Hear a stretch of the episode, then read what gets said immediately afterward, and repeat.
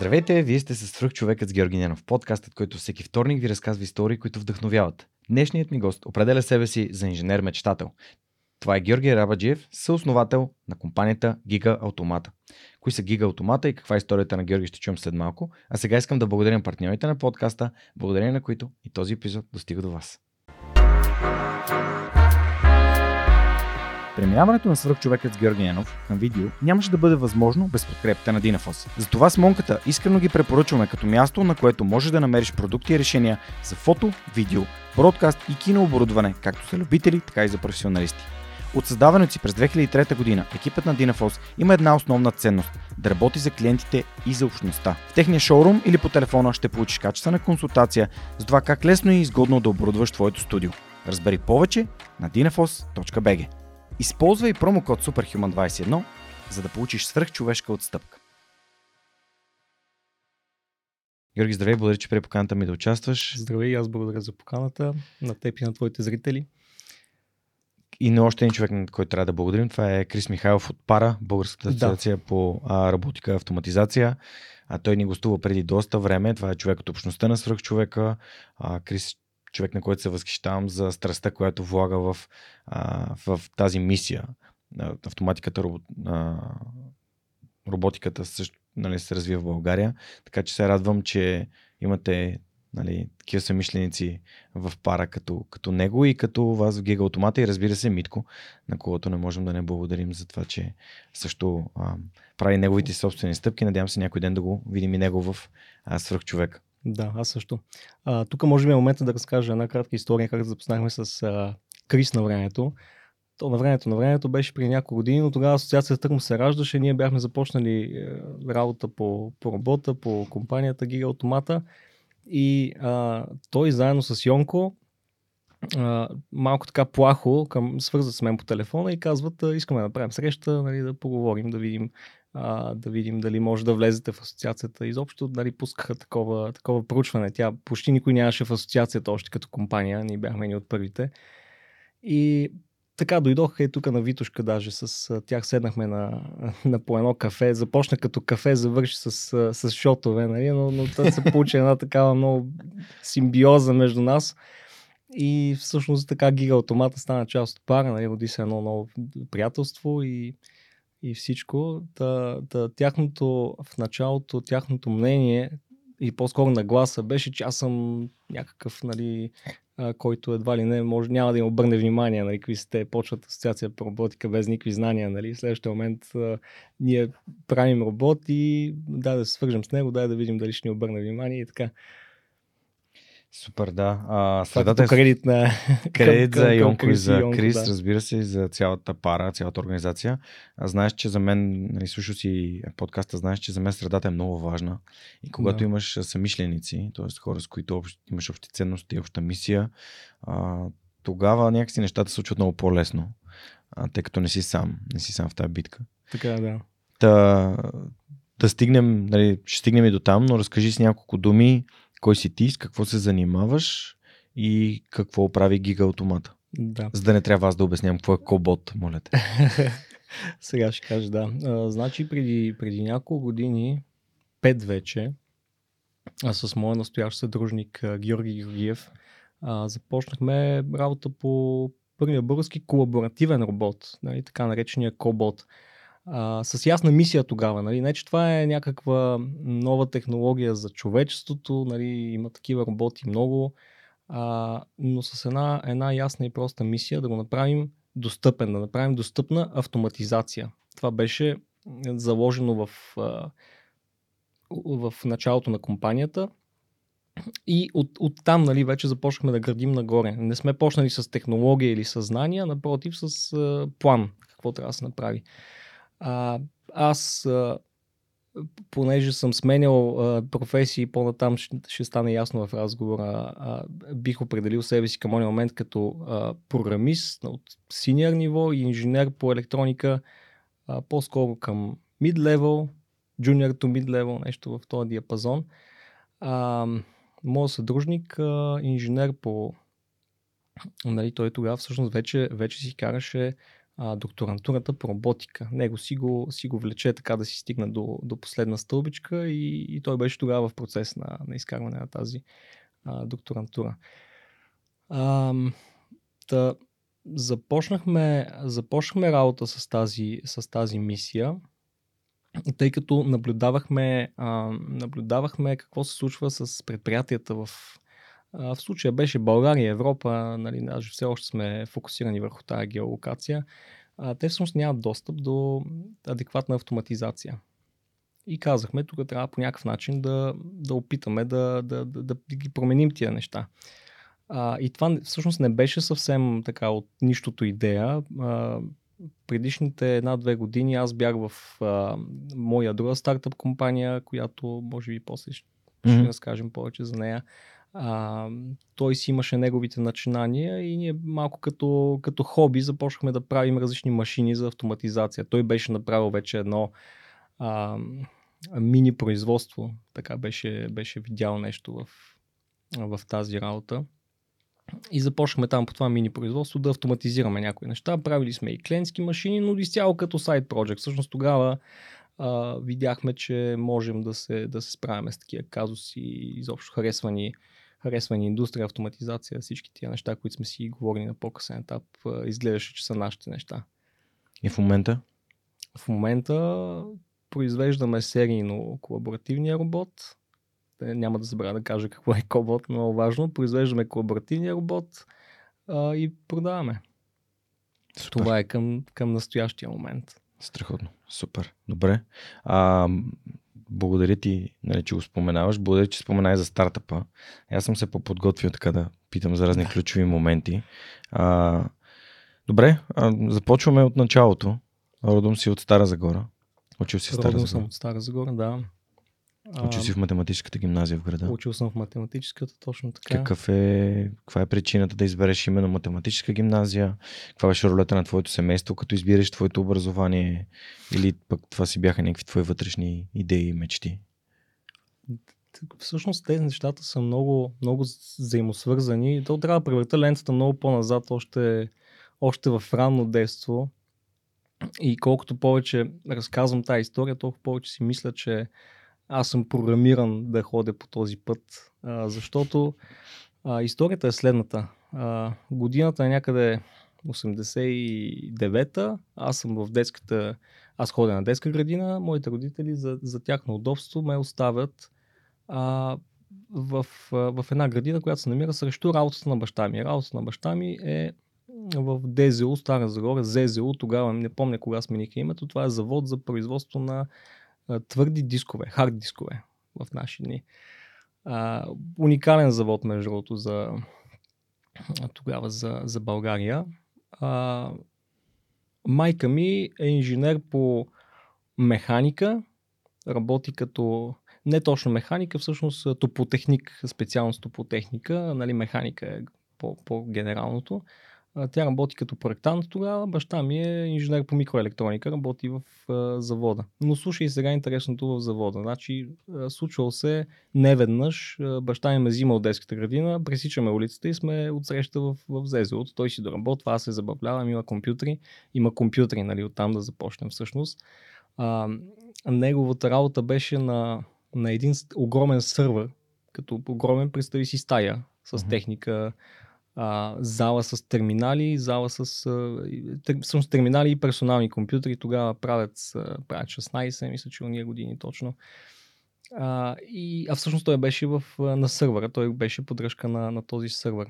И виж как в очите на едно малко дете а, работата на баща му е в, в този, а, бих казал, мега завод, защото когато тръгнеш и се разходиш в него, то е пълно с а, такива свърхчисти помещения, роботи има, между другото, много, много важно да кажем, а, такива самоходни, а, всъщност автоматичен, автоматичен склад и самоходни роботи, които обикалят от помещение на помещение, от склад до помещение, извозват материали, спират, когато има хора около тях. Много интересно и, и така в очите на едно, едно малко дете, а, всъщност това беше бейслайна за мен тогава много, много отдавна. Това беше бейслайна и аз може би бях убеден, че искам да работя по този начин след време. И после а, нали, след детска градина, стандартна, стандартен път начално училище. А, всъщност тук е важно да кажа, родителите ми смениха професиите по някое време. Баща ми вече не работеше в завода, той между другото се и приватизира, там не знам, 95-6-та. няма го а, в този му вид към наши дни.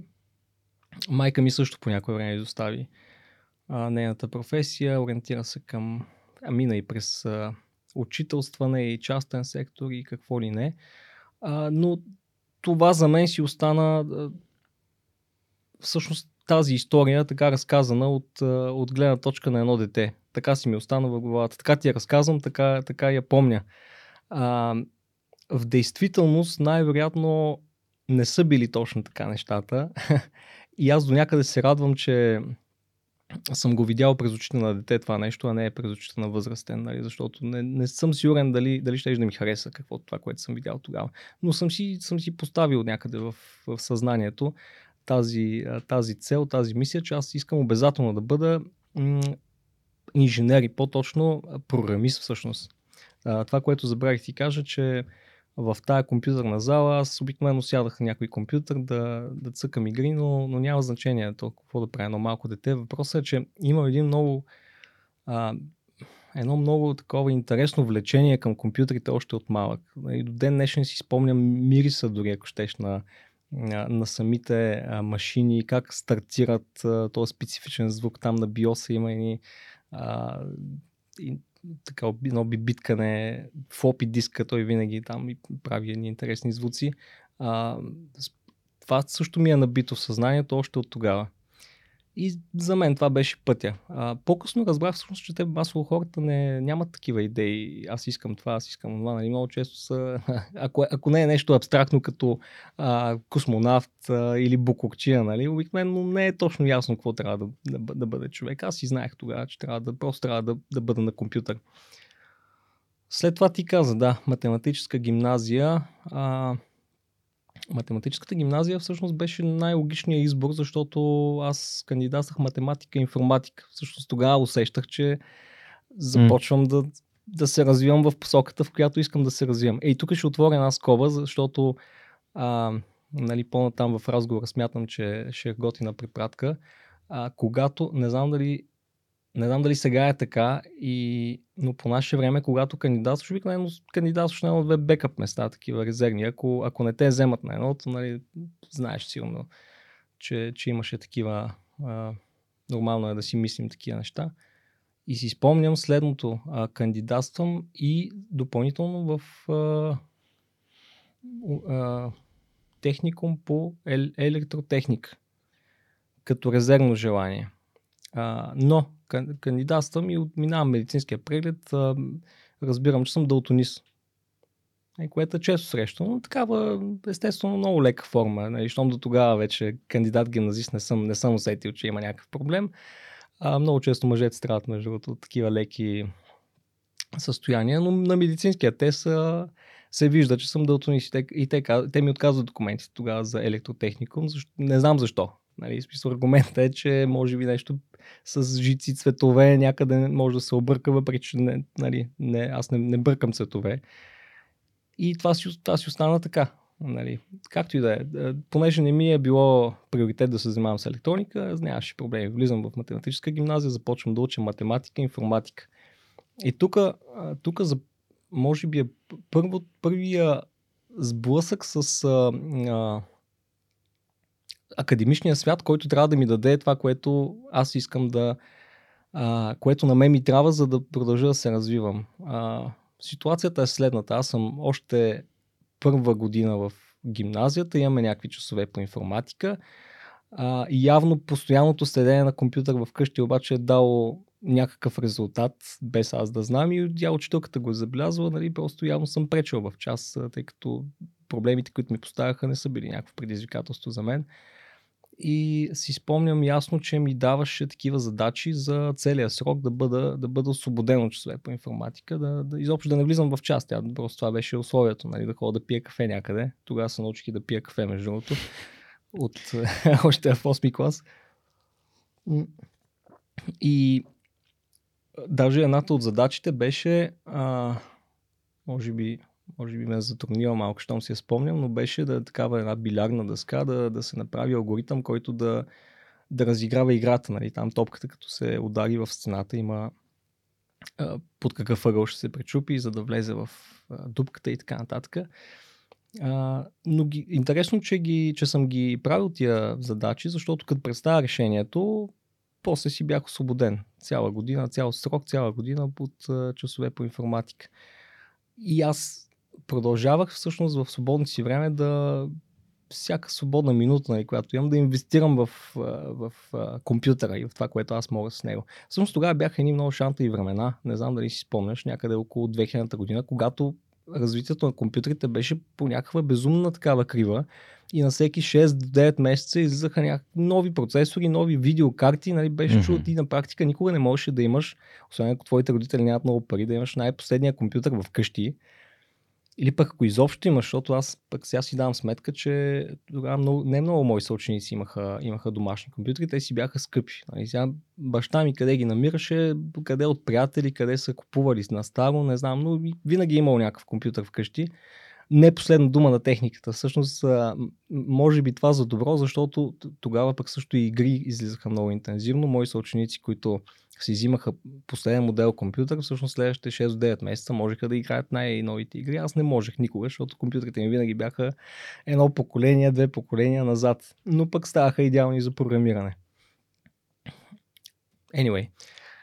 А, и всъщност това е историята с математическата. Завърших я с 5,70 и нещо. Не мога да кажа, че а, съм, се, нали, съм се отдал толкова на, на това учене, но, но този фокус си ми, си ми остана всъщност през цялата гимназия. Той, той не се, интересно, че не се е промени тогава. Mm-hmm. Аз продължавах да настоявам, че искам да се занимавам с програмиране и с компютри. И това те отвежда и висшето ти образование?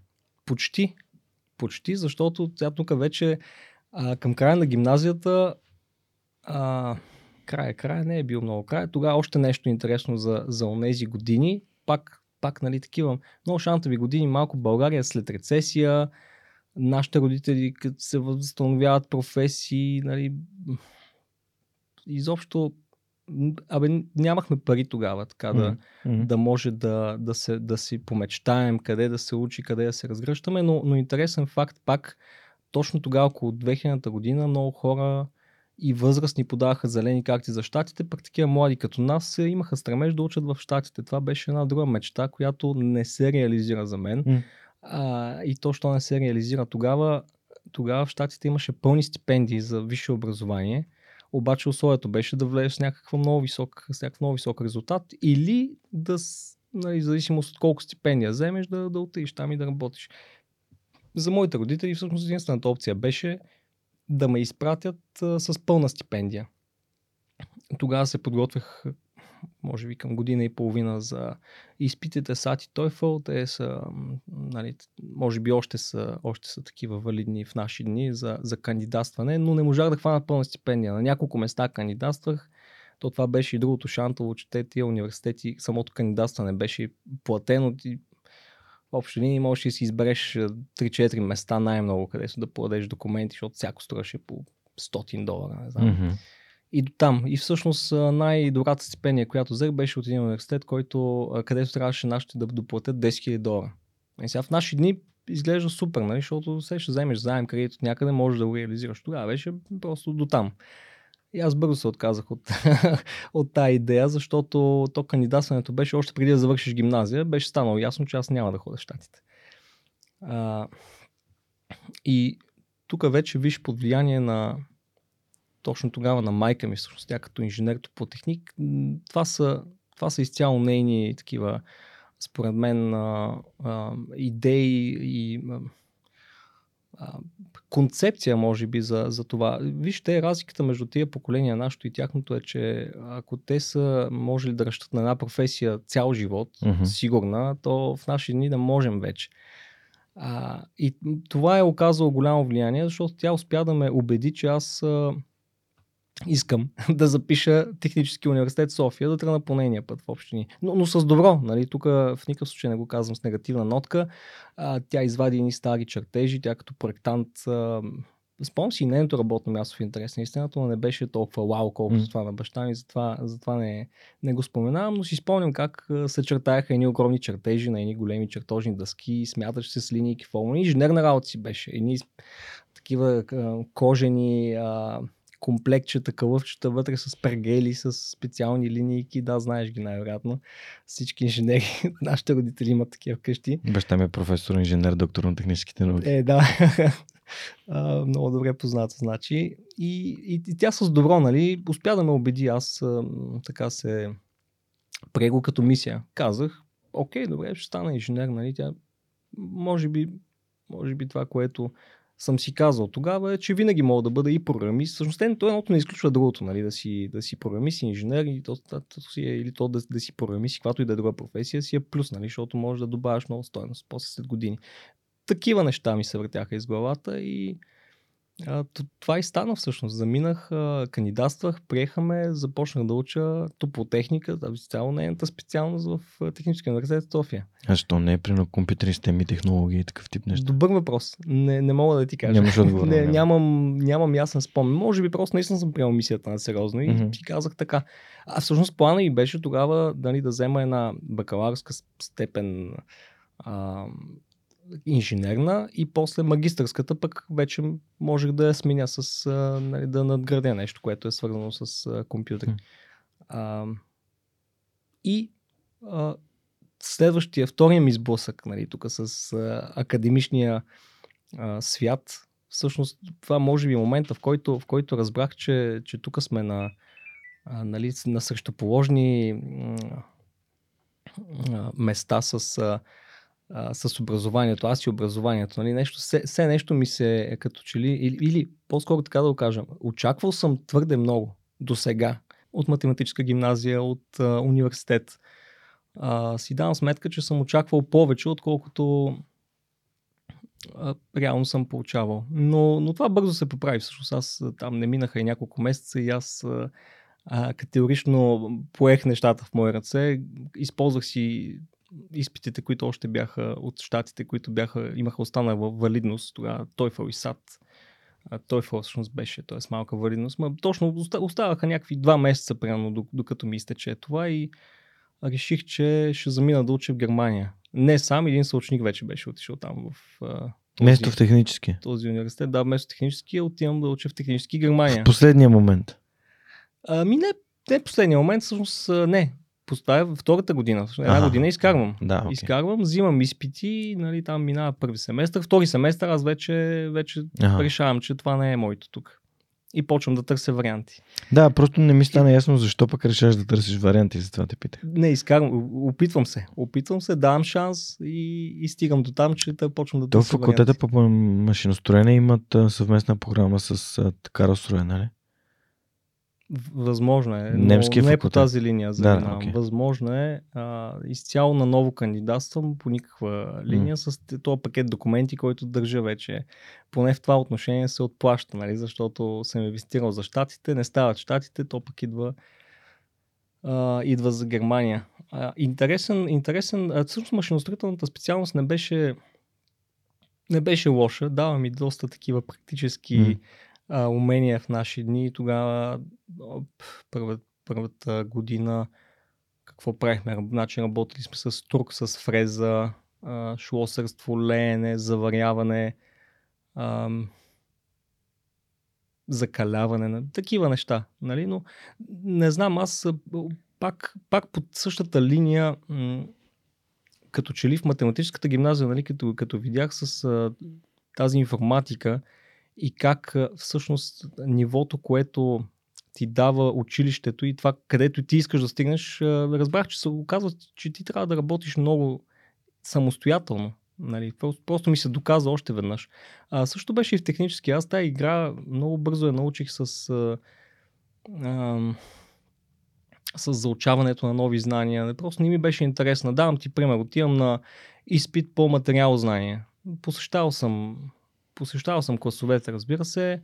А, кога се подготвям за изпита? Подготвям се в последния момент, защото просто знам какво се изисква от мен. А, научавам желязо-въглеродна диаграма. Тогава на изуст това е една много интересна диаграма, която показва свойствата на, на метала в различните му в различните състояния на кристалната решетка, но факт, че научавам на Изус, нали, защото това е едно от а, важните неща там за, за курса и, и виждам, че всичко отново е базирано на а, показваме ти това, научи онова, появи се на изпит, печелиш и така напред и казвам, а това не трябва да е така, не, не може, аз искам да се развивам в коренно различна посока.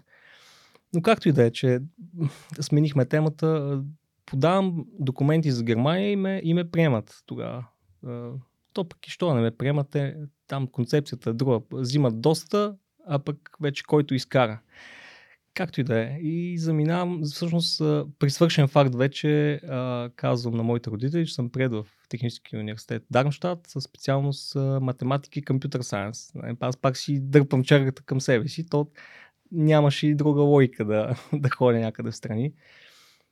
А, та заминавам. Заминавам с а, а, пак нали, уния, уния години с а, едни пари в джоба, брой, няма банкови сметки, то, а тогава и с виза всъщност, защото България не е в Европейския съюз.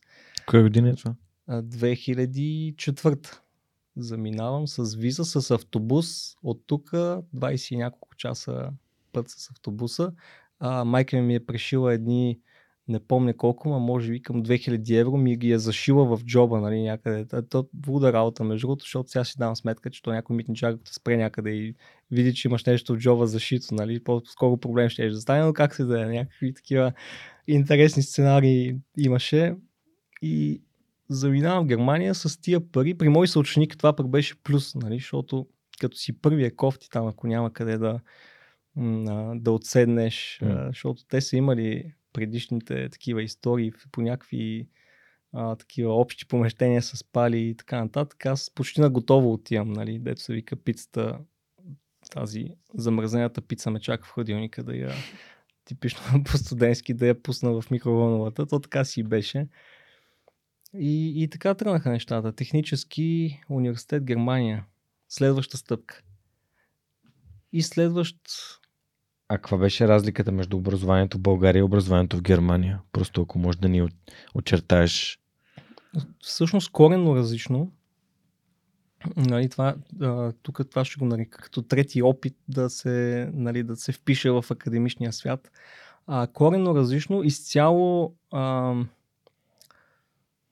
тя първо, първо аз не мога двете специалности да ги сравня по никакъв начин, но, но а, изцяло вече ориентирано към някакви практически а, а, такива знания, свързани с а, програмиране, математика и информатика. Например, още първия семестър, тогава те ни разделяха на екипи от по 4 човека, още първия семестър ни дават една а, играчка количка, тракторче с ремарке беше нещо такова, което да направим алгоритъм, то да паркира на заден ход с ремаркето отзад. Нали, там особено да ти въртиш волана в едната посока, да ремаркето трябва в другата посока. Това са трудностите, но правихме някакви такива математически модели, анализи, софтуер се опитахме да пишем. Имаше, а, имаше всъщност а, такава зала с роботи. А, специално, за, специално тези роботи бяха едни мини роботи за футбол много интересен спорт. Не знам дали още съществува, не съм гледал, но този университет Дармштадт тогава си, си беше и лидер, даже много често печелиш такива първенства. Те от различни държави се, се събират студентите, слагат тия роботчета, те играят футбол и така забавно беше.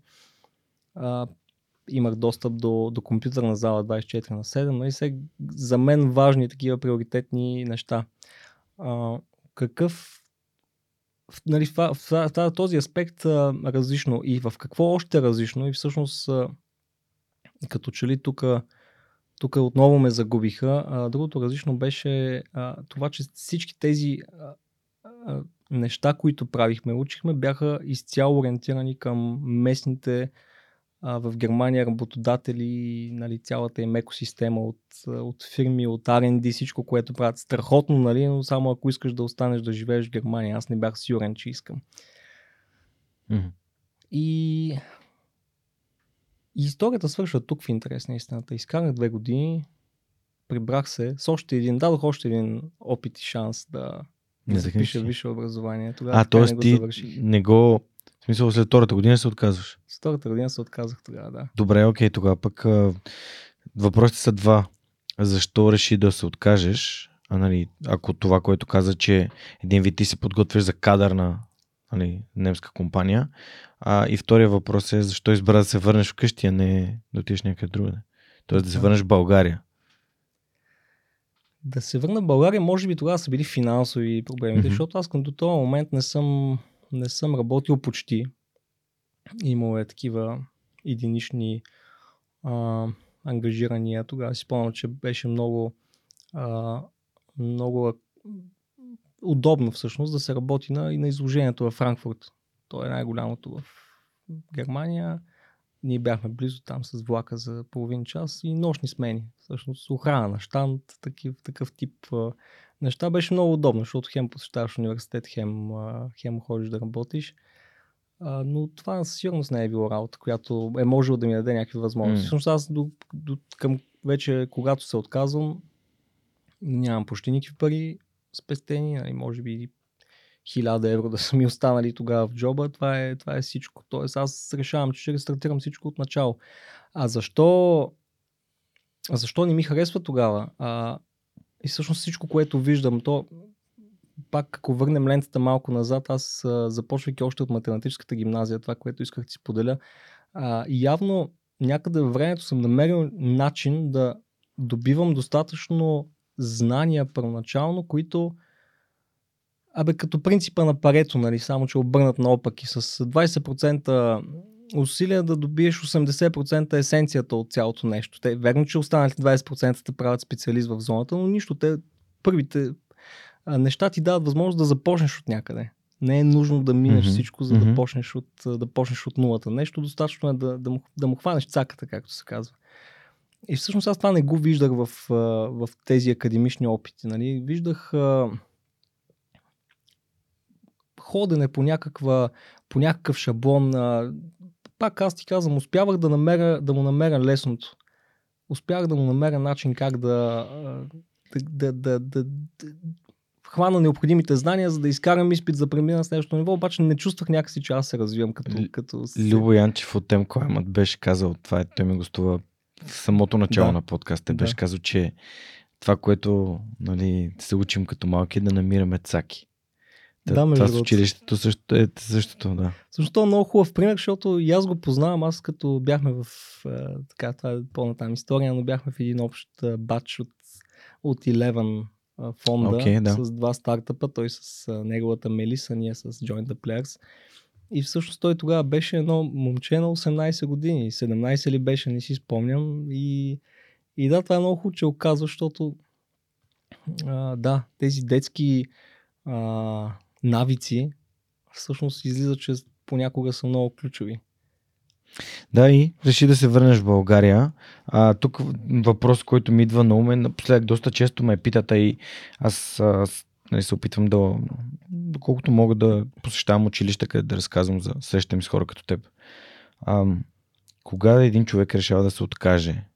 И кога е по-добре да спреш или да се откажеш? Ам, и има ли такъв момент, в който изобщо при теб как, как се взе това решение?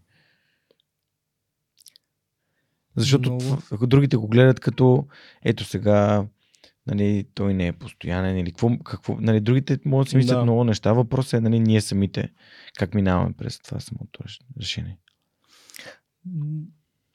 Аз си спомням, че когато се върнах, просто бях уверен, че ще рестартирам mm. всичко mm, това mm, нещо mm. и ще намеря начин да стана много добър специалист, това, което искам да правя yeah. на всяка цена.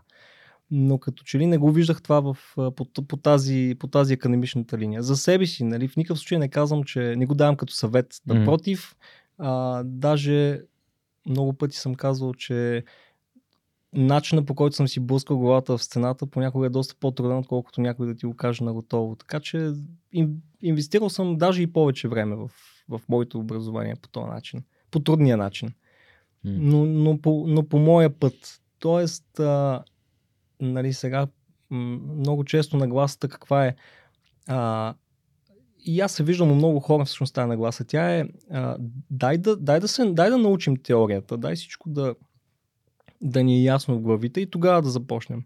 Аз никога не съм бил така. Аз винаги съм обичал да, Да първо да започна да експериментирам, да правя нещо с ръцете си. Всъщност първите ми такива опити да, да запоя жици, да, да разглобия някакво ролковия магнетофон на баща ми или нещо такова, са още от втори, трети клас. Нали, Без никакви знания, без нищо. А, примерно поялника е интересен пример, защото аз само съм наблюдавал баща ми как запоява някакви неща вкъщи. М. Не съм никога, ни, нито знам теорията, нито ни, просто сядаш и го правиш. Криво ляво. И, и, това, и това предопределя всъщност. А, нали, винаги като попадна в някоя среда, където трябва да научиш цялото това нещо и тогава да започнеш, това винаги е, а, винаги е против мен и аз вече не се опитвам да, да се впиша в това нещо. Е, примерно някой път, някой път работим с документации на чипове, които са по 8-900 страници, те в никакъв случай не се четат като, като роман де, но като знаеш откъде как да подходиш, в общи линии за половин час можеш да добиеш представа това върши ли ти работа, не ти ли върши. Използва една дума, която напоследък пак ме преследва. А, и тази дума е увереност. Как човек изгражда увереност, че това, че е решил да не прави нещо повече, не го прави а, куитър, нали? човек, който се отказва, не го прави слаб, не го прави не можещ. Ми просто разбира, че не е неговото и знае, че има друго по-хубаво нещо напред Да. по пътя.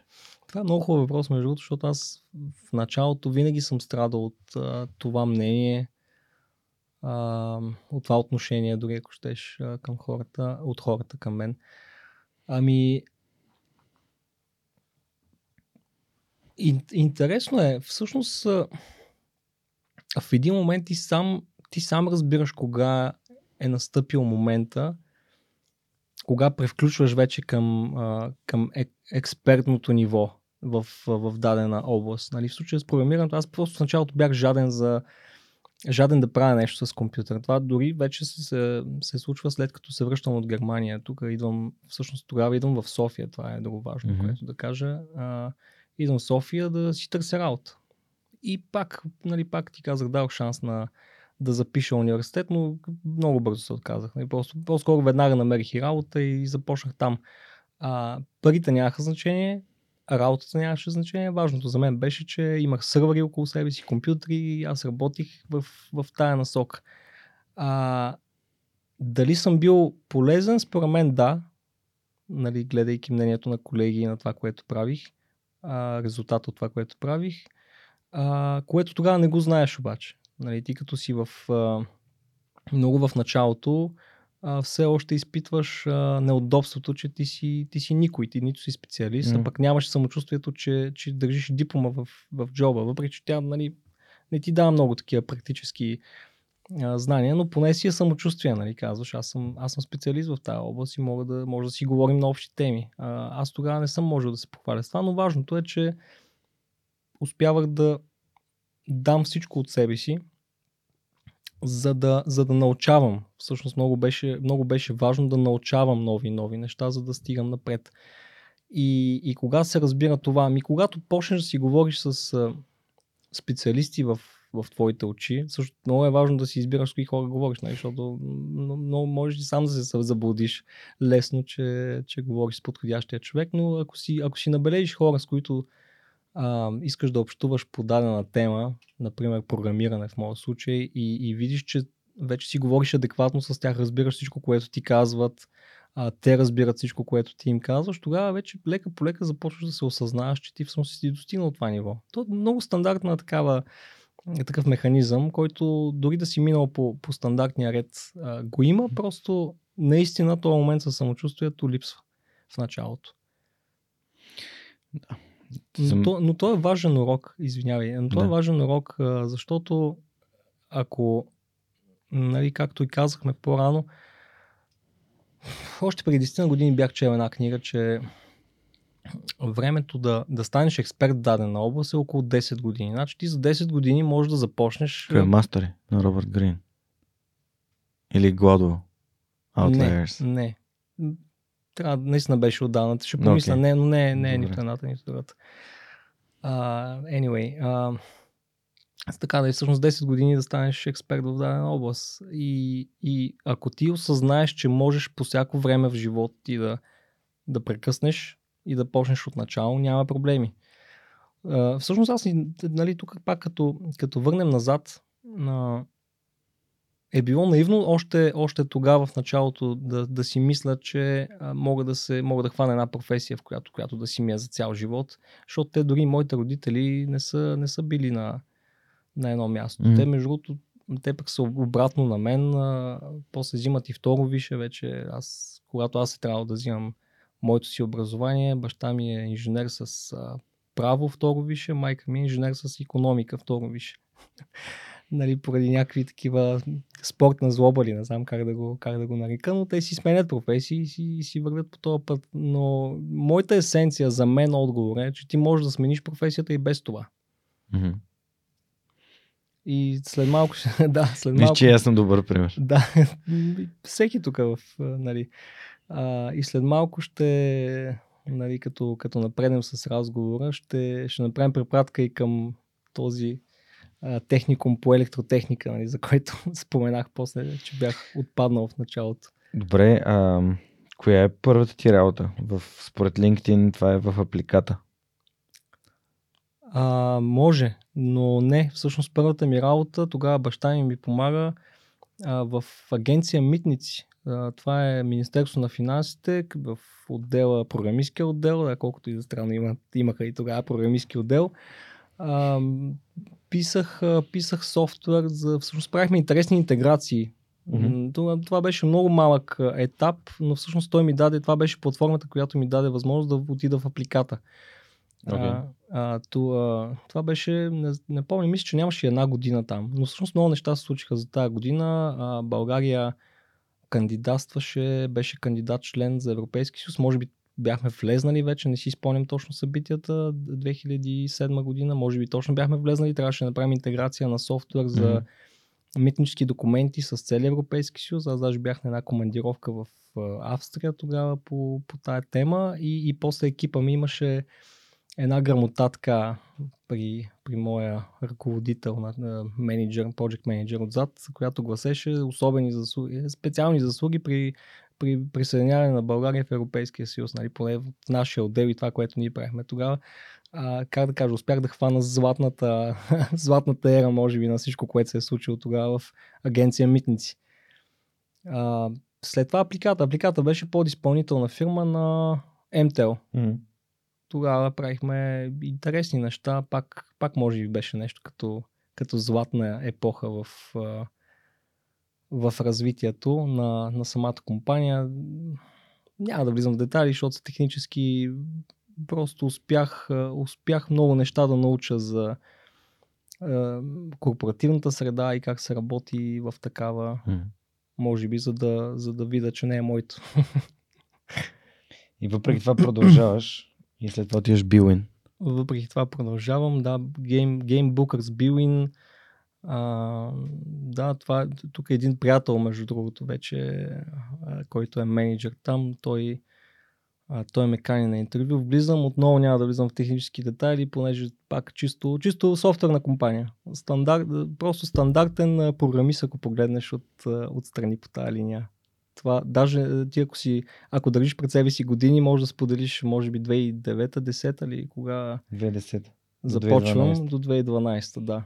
И след това отиваш в Бултек 2000. Всъщност това е интересната история, защото аз от 2012 вече нямам нито един такъв работен ден, който си е постоянен от 8 до 5. Бултех 2000 е а, фирма на бащата на жена ми, да, голяма фирма в Стара Загора за млекоанализатори. Тогава започвам да...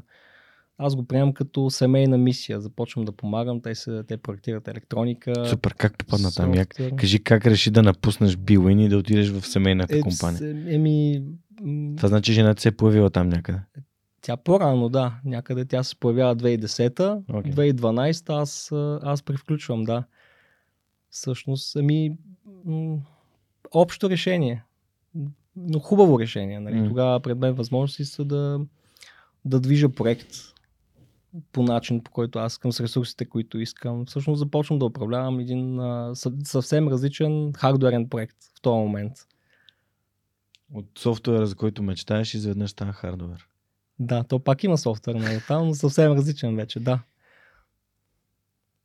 Да, разкажи ми, разкажи ми, това е много интересно. Да, ами а, започваме да разработваме един нов тип анализатор. А, тогава към уния години компанията, тя е голяма компания, нали, но няма ресурс за странична разработка, защото това беше сериозно начинание. И аз отново, нали, с, моята си, с моя си ентусиазъм, mm-hmm. започвам, да, започвам да пиша фърмуери по на ниско ниво. Това тогава започнах да, ми се съживи доста интереса към електрониката, защото те други инженери правиха платки, механика по и всичко останало. Аз пишех фърмуера и така управлявах проекта. Нали, трябваше да движим проекта напред, всичко, което е свързано с менеджмент. А, и в програмирането на това му казват да програмираш желязото. Нали, като имаш чип микроконтролер, там и някакво нещо mm. се движи отзад и така нататък. Това си е програмиране на желязото. Интересно е. А, сега тук да, всъщност а, просто чуда какъв, как, каква предистория да дам, но тя е много, много е тривиална всъщност историята. Жена ми тогава като, като младо момиче, не че сега и сега е млада, нали, но тогава а, като бъдеш студент, тя също има един такъв неуспешен опит да учи във Франция, връща се в България, решава, че а, ще отиде в Штатите. И тук е интересният момент. Всъщност аз заминавам с нея за щатите, работейки отдалечено. А, в семейната фирма. В семейната фирма отивам в университета нали, с нея. Започвам да посещавам лекции и нали, съм изобщо врейки пия в всичко, което, с което тя се занимава. Много интересно, между другото. Тук вече мога да говоря и за разликата между българското, немското и американското образование. Също това ми хареса вече. И се оказва, че ако съм, ако съм бил в стигнал до щатите, може би тогава щеше да ми тръне академичния път както трябва.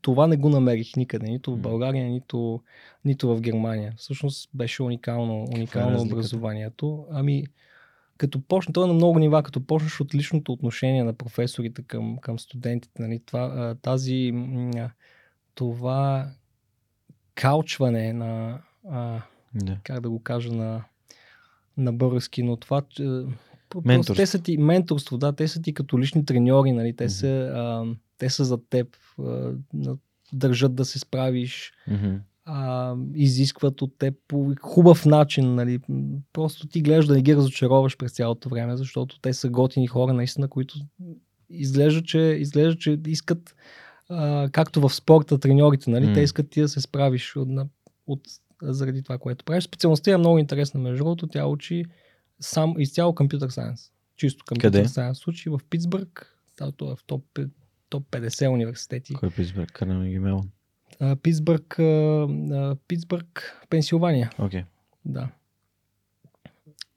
Да, всъщност ти прав си, да, до Карнеги Мелон е... До Карнеги беше на горната улица. Те са много mm-hmm, Питсбърг mm-hmm. е много интересен университета. Ако е интересно, самата сграда е в стил нещо като Хари Потър, нали, вътре са и такива коридори, лампи, даже ня- някъде имаше написано на стените. Тук беше Хари Потър и такива истории. Колко време оставате в Питсбърг? Ами тя завършва там.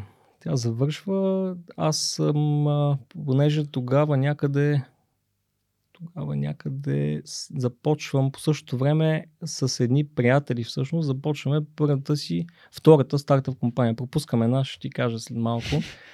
А, пропускаме нарочно, защото то първото може би по-скоро е опит за стартъп, но, но така, след малко. А, та, та оставаме, оставаме 4 години там. Всъщност толкова я визата, тя изцяло се вписва в срока, завършва и аз с пътувания България, Штатите, България, Штатите, всъщност си изкарах едно, едно образование почти така задочно в, в Америка.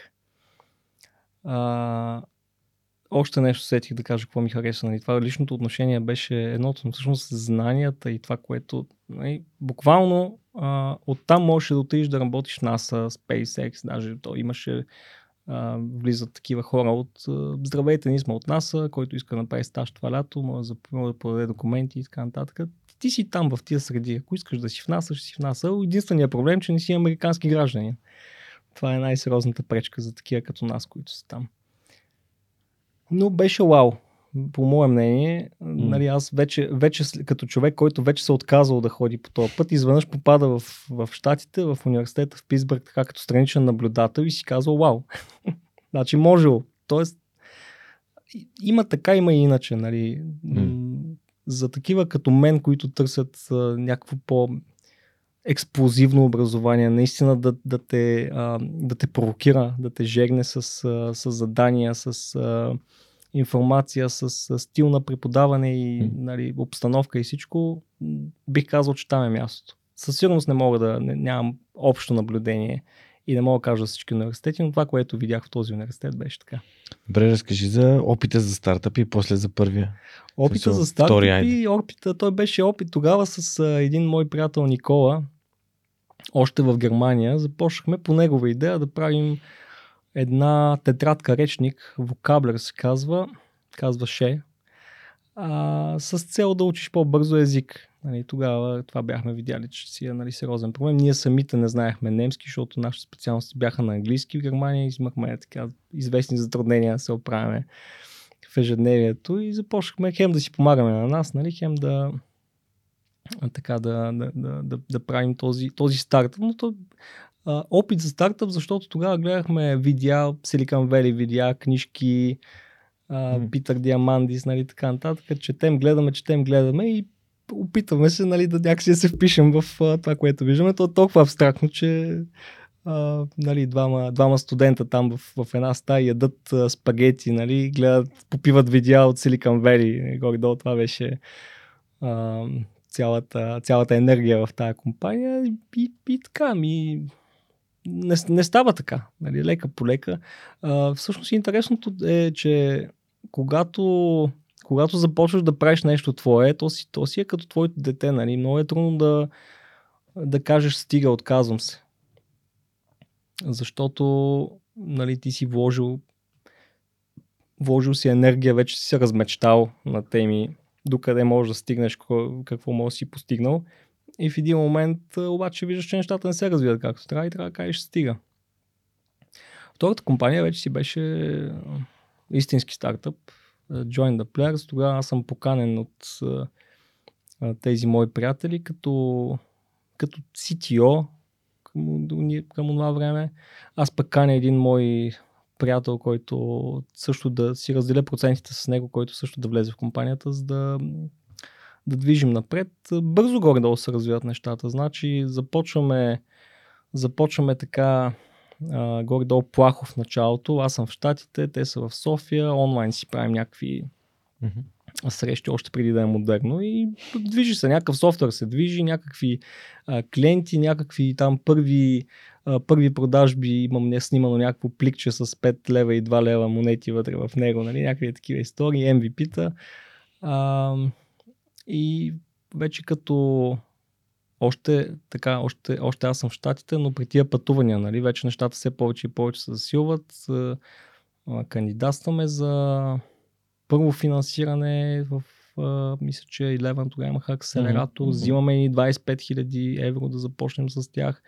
И, и така, всъщност, по, след няколко рунда вече сме, вече сме uh, взели към 250-300 хиляди евро, нали, компанията от 10-11 човека, ние си я движим, развиваме много интересно, има продукт, тогава с първите ми опити да всъщност, а, добре, сега ще, сега ще се опитам да си спомня повече детайли, но а, какво, какво беше новото за мен тогава? Всъщност ние си мислихме, че ще направим една компания, която отдава под найем такива площи за тенис, за, за мини футбол, за тези аматорските лиги, които mm-hmm. са тук в София. Mm-hmm. А, впоследствие леко пивотирахме, решихме, че ще правим записи по така много небрежен начин. Слагаме едни камери GoPro на, на терените за, за мини футбол от двете страни и ще правим записи по, по някакъв начин. А, намерихме, намерихме някаква опция. Тогава направих първата платка. Опция говоря техническа, защото те тия камери, ако си държал такава, тя, тя си е камера, която вадиш от джоба и пускаш да снима. Mm-hmm. Няма как да а, сложиш някъде статично да стои, да автоматизираш. А, започнах да направих всъщност един контролер, който успяваше да излъжи камерата, да, да по команда да тръгне да записва, да я закъси, после да извлече видеото отвътре, да го качи и така mm-hmm. нататък. Всъщност тук е момента да кажа, компанията Join the Players тогава а, вече, нали, като се избистри идеята, се занимаваше с а, запис на спортни събития а и анализ с а, компютър виждане и изкуствен интелект. Нали. А, като, а, като услугата се предоставяше на такива хора, които ходят след работа да ритат футбол на мини терени и тенис. А, идеята е влизаш да играеш футбол, с приятели, след края на матча, през това време камерата почва да записва автоматично, след края на матча записът си е качен в YouTube, обработен е и всъщност имаш компилация от 3-4-5 минути mm. с най-хубавите моменти от целия матч. Това беше изцяло автономно с компютър виждане и, а, и автоматизация. По-интересното е, че аз го направих всичко това. явно вече нали, то е било моето, защото като, нали, като говорим тия предишните компании, а, които ти цитира там от LinkedIn, а, и като говорим за това, това вече е на съвсем различно ниво дори за мен. Нали, тук вече като че ли успях да си вляза в ролята и да, да правя по типично стартъпски начин неща, които а, нали, се счита за невъзможни. Даже по-интересното беше, а, тогава бяхме свалили цената на системата драстично. Примерно нашата, нашия сетъп струваше 2000 евро на фона на някакъв израелски, който струваше 20 000, нещо такова. Нашия wow. беше доста достъпен, ползвахме едни мини компютри. И всъщност една-две години по-късно, след като го бях направил това с компютър виждане и с обработването на автоматичното обработване на видеята, някъде из а, тия Stack Overflow, там програмистските мрежи, бях, бях намерил мнение и всъщност автора пита а, мога ли да обработвам сигнали от 6 камери едновременно на такъв мини компютър тип Raspberry Pi и те му всички ми бяха казали не, не, това е твърде слабо. Е, всъщност ние същия компютър аз го бях направил да обработва 8 камери едновременно, да прави компютър вижен на, на тях в реално време. А, да, всъщност да, ето тогава, тогава си, си влязох в енергията и това, което, mm. това, което вече, вече се канализирах си така посоката доста, доста значително. Eleven Ventures и Васко Тързиев са инвеститори в тази компания. Да, и Светлозар Георгиев. Да, е Зарко, да. Той още не ми е гостувал в подкаста, но трябва да, да настоям малко повече, че тук имаме от 2-3 години една повече оговорка. Време е, да. Зарко е супер, да. Светлозар до ден днешен е около мен, лично около нас, около Гига Автомата. Той много ни а, помогна от тук около презентация, която сме правили за инвеститори по компанията и така. Всички са много готини там. Да, ам, в какъв момент реши да, да продължиш нататък? Защото все пак нали, вече не се занимаваш с, с Join the Players. Ами те Join the Players няма вече. Всъщност това беше момента по чисто практични финансови причини. То стартъп си изживя а, живота не заради, не заради компанията. Компанията беше хубава. Тук научих, може би, най-важните уроци екипа беше много важен. Всъщност ние не можехме, вече в един момент бяхме се разделили на два лагера вътре, точно така както не се прави и както сме чели по разни книжки и видеа в Silicon Valley, кой как се изпокарал и какво, какво станало с кофаундърите и се разделили и така. Ние не че сме се делили, но, но просто в един момент парите свършиха в касата. Mm-hmm. А, тогава си спомням, Eleven се бяха, а, бяха потвърдили, че ще инвестират още към 200 000 евро и се появи фонда на фондовете и това забави цялата инвестиция с нещо около 8-9 месеца. Нали. Сега в една, една, една стартъп компания също това е нищо. Нали, да. Много компании оцеляват. А ние сме оцеляли с Giga Automata, после нали, имаше пандемия и всичко, но, mm-hmm. но тогава това е едно никакво време за, за такова нещо. Реално си давам сметка, че е можело да си кажем, окей, нямаме пари сега, хайде ще направим някакви компромиси, там вероятно хората ще останат без, работа, то така и стана да е в един момент, но ние ще се върнем след 9 месеца, нали, ще съберем сили и ще започнем от начало, но, но като че ли никой нямаше а, желание. Аз си спомням, просто тръгнах си в деня, в който да. всичко свърши, и тръгнах си с нещата от офиса и, и не съм се връщал никога повече. Но това беше моят важен урок. Нали? Ти реално не може да си сам. Правиш ли нещо, а пък още по-малко да си срещу останалите твоите съдружници. Нали? Това ти е другото семейство, което ти трябва на първо място да се разбираш с тях, за да можеш да, да движиш тази компания напред. И абсолютен урок. По-малко, по, по, по-рано каза, че да правиш собствена компания, като имаш собствено дете. И да. как си разделяш детето с твоите партньори. Да, много труден момент. Кофти момент. Ами, както беше казал Питър Диамандис, нали, той, той казва, имал съм и дълги депресии по три дни. така че минава се през някакви такива етапи. Всъщност кофти е, кофти е, защото е, пак стигаме до момента с е, парите. Всъщност аз такива финансови рестарти много пъти съм правил. Това беше един от тях. Тогава си спомня, че имах кредитна карта с така, може би хубава сума за, за уния години и когато вече наближиха последните месеци, ние съдружниците, кофаундерите си казахме, ние няма да си даваме заплати, ще ги оставим за те. Нашите момчета, какво са виновни, те дават всичко от себе си. Ние не можем, нали? ние сме неможещите, не те. А, и тогава кредитната ми карта е на нула, нали, вече. Аз е, качвам се на колата, тръвам си една раница с техника, каквото съм оставил там и кредитна карта на нула. Нали, пак, пак си в началото без, без някаква идея или, или някакъв план. Не знам дали познаваш Теодор Панайотов от Корсдот. Не, между другото. Ами, той е възпитаник на Singularity University, затова, понеже казват Петър mm. Мандис два пъти. И съответно исках да съм сигурен, да. че а, според мен ще е много як. Той е завършил ТУЕС да. и би бил готин контакт. Естествено да. ще ви, ще ви Благодаря запозная. за което, да. А, дата, какво стана след uh, Join the Players? След Join, значи тук е момента да кажа, че Бултер винаги е бил зад гърба ми в такива моменти. Mm. Нали? Аз а, е няколко периода, в които напускам компанията, после пак се връщам. А, така че нали, тук съм голям късметлия, защото са ме търпяли да ги, да ги правят тия неща. Ами какво стана тогава с сегашния ми съдружник, с а, другия Георги? Mm-hmm. А, той, между другото, в тия тези години сходен такъв опит, само че той, той не се е занимавал с стартъп компания, ами с, с реални компании, нали, ако мога така да, да се изразя, защото има няколко съксес, такива успешни истории на успешно създадена компания, продадена компания и така нататък. Той нали, в моите очи изглеждаше, че знае какво прави много добре. А, докато аз от, от другата страна, нали, от тия, дето харчат много пари, накрая КПД-то е, резултатът е нулев в края, накрая, като се тегиш чертата. А, та, то, между другото, те, сега си спомням, те тези събития се развиха вече наистина в последните месеци на, на компанията. Значи, а, аз все пак до последно не съм се отказвал. Това е м- като, като послание към всички, които, mm-hmm. които ще го чуят.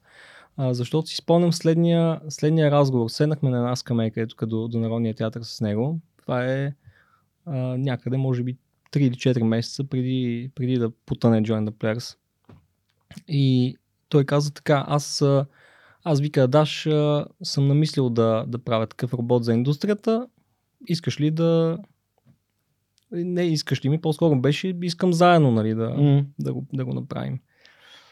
И аз казах, окей, но виж, аз, аз не мога в момента да... Фокуса ми е друга, да не мога да дам този ангажимент да го, да го, да го премахна и не искам. Нали? Аз все още вярвам, че, mm.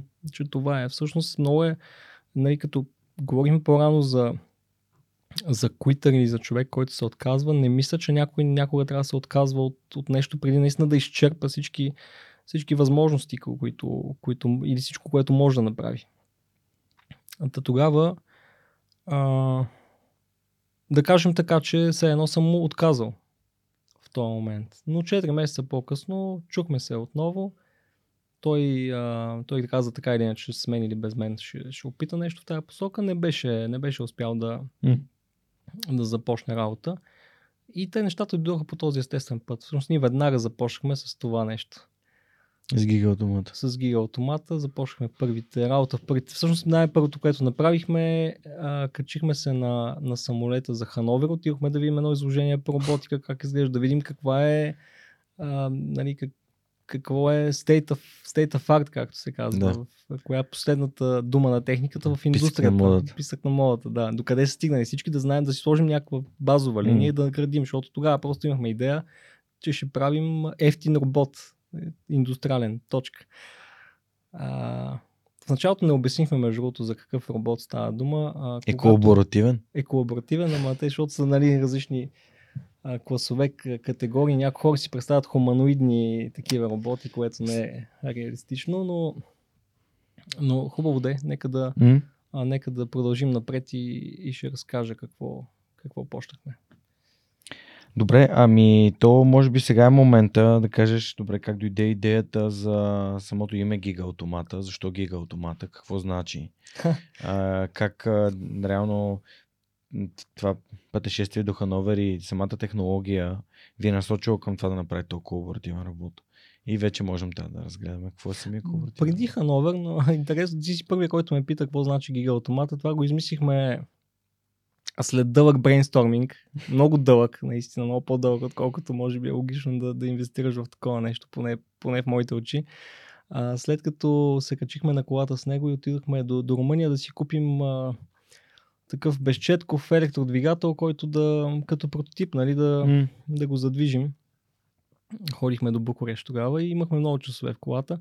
Всъщност Гига е едно съчетание на нашите, от нашите имена. Георги Георгиев и Георгия Арабаджиев. Нали, това, е, това е интересно съчетание. Автомата е едно от първите думи за, за робот, за машина, нали, такова древно латинско за машина по-скоро, нещо такова. Е гига автомата. Така че а, това е. Това си е наше балканско изобретение. Нали, яко, гига. Я, яко звучи. Но звучи международно, да. да. Звучи, да, гига автомат. И плюс това е лесно на, всяка, на всеки език. Да, гига, да... гига, да. Те... Плюс това е кратко и ясно. Mm. А, добре. Ам... Кажи сега как а, решихте да е колаборативен робот? Какво представлява колаборативния робот? Да. Ами, значи, виж, към ония момент и към сегашния всъщност в индустрията роботите са всъщност сърцето на всяка автоматизирана фабрика. Всички автомобили, които потребяваме, всичко е направено от роботи, заварки, асембли, каквото се сетиш, това са едни големи 6-осни, 5, между 5 и 7 осни антропоморфни ръце, робот ръка. Какво ще рече антропоморфен? означава, че имитира човешката ръка. Да.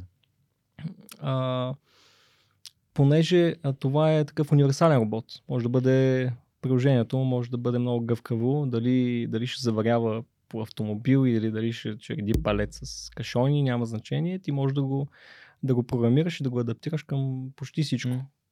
Има в почти всички индустрии се ползват, например в филмовото изкуство също има такива роботи, камери, реклами се снимат с високоскоростни роботи ръце. Интересно е много, много, много приложения.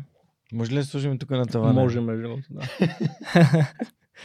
Uh, няма етап наистина такива реклами, където uh, една, една специфично гледах наскоро с, с, с едни роботи Bolt. Bolt е марката за филмовите роботи. Робота тръгва по една а, по една релса с скорост към 200 км в час, нещо такова, и един човек издърпва покривката от една маса, където всяка чиния, чашата, те са нали, така аранжирани, подредени и свърча във въздуха. И това нещо е заснето, обаче на забавен кадан с скоростта на на изтегляне. Сега не знам с новите AI технологии и всичко дали, дали това вече ще, ще го има още, нали, но има и такива приложения. Както и да, е, да се върнем. Та, индустриални роботи, а, какво е лошото на тях пък? Да, големи са, могат да носят голям payload, обаче винаги трябва да са затворени зад клетка. Опасни са за хората, има си, има си ISO регулации, които казват всичко всъщност регулират.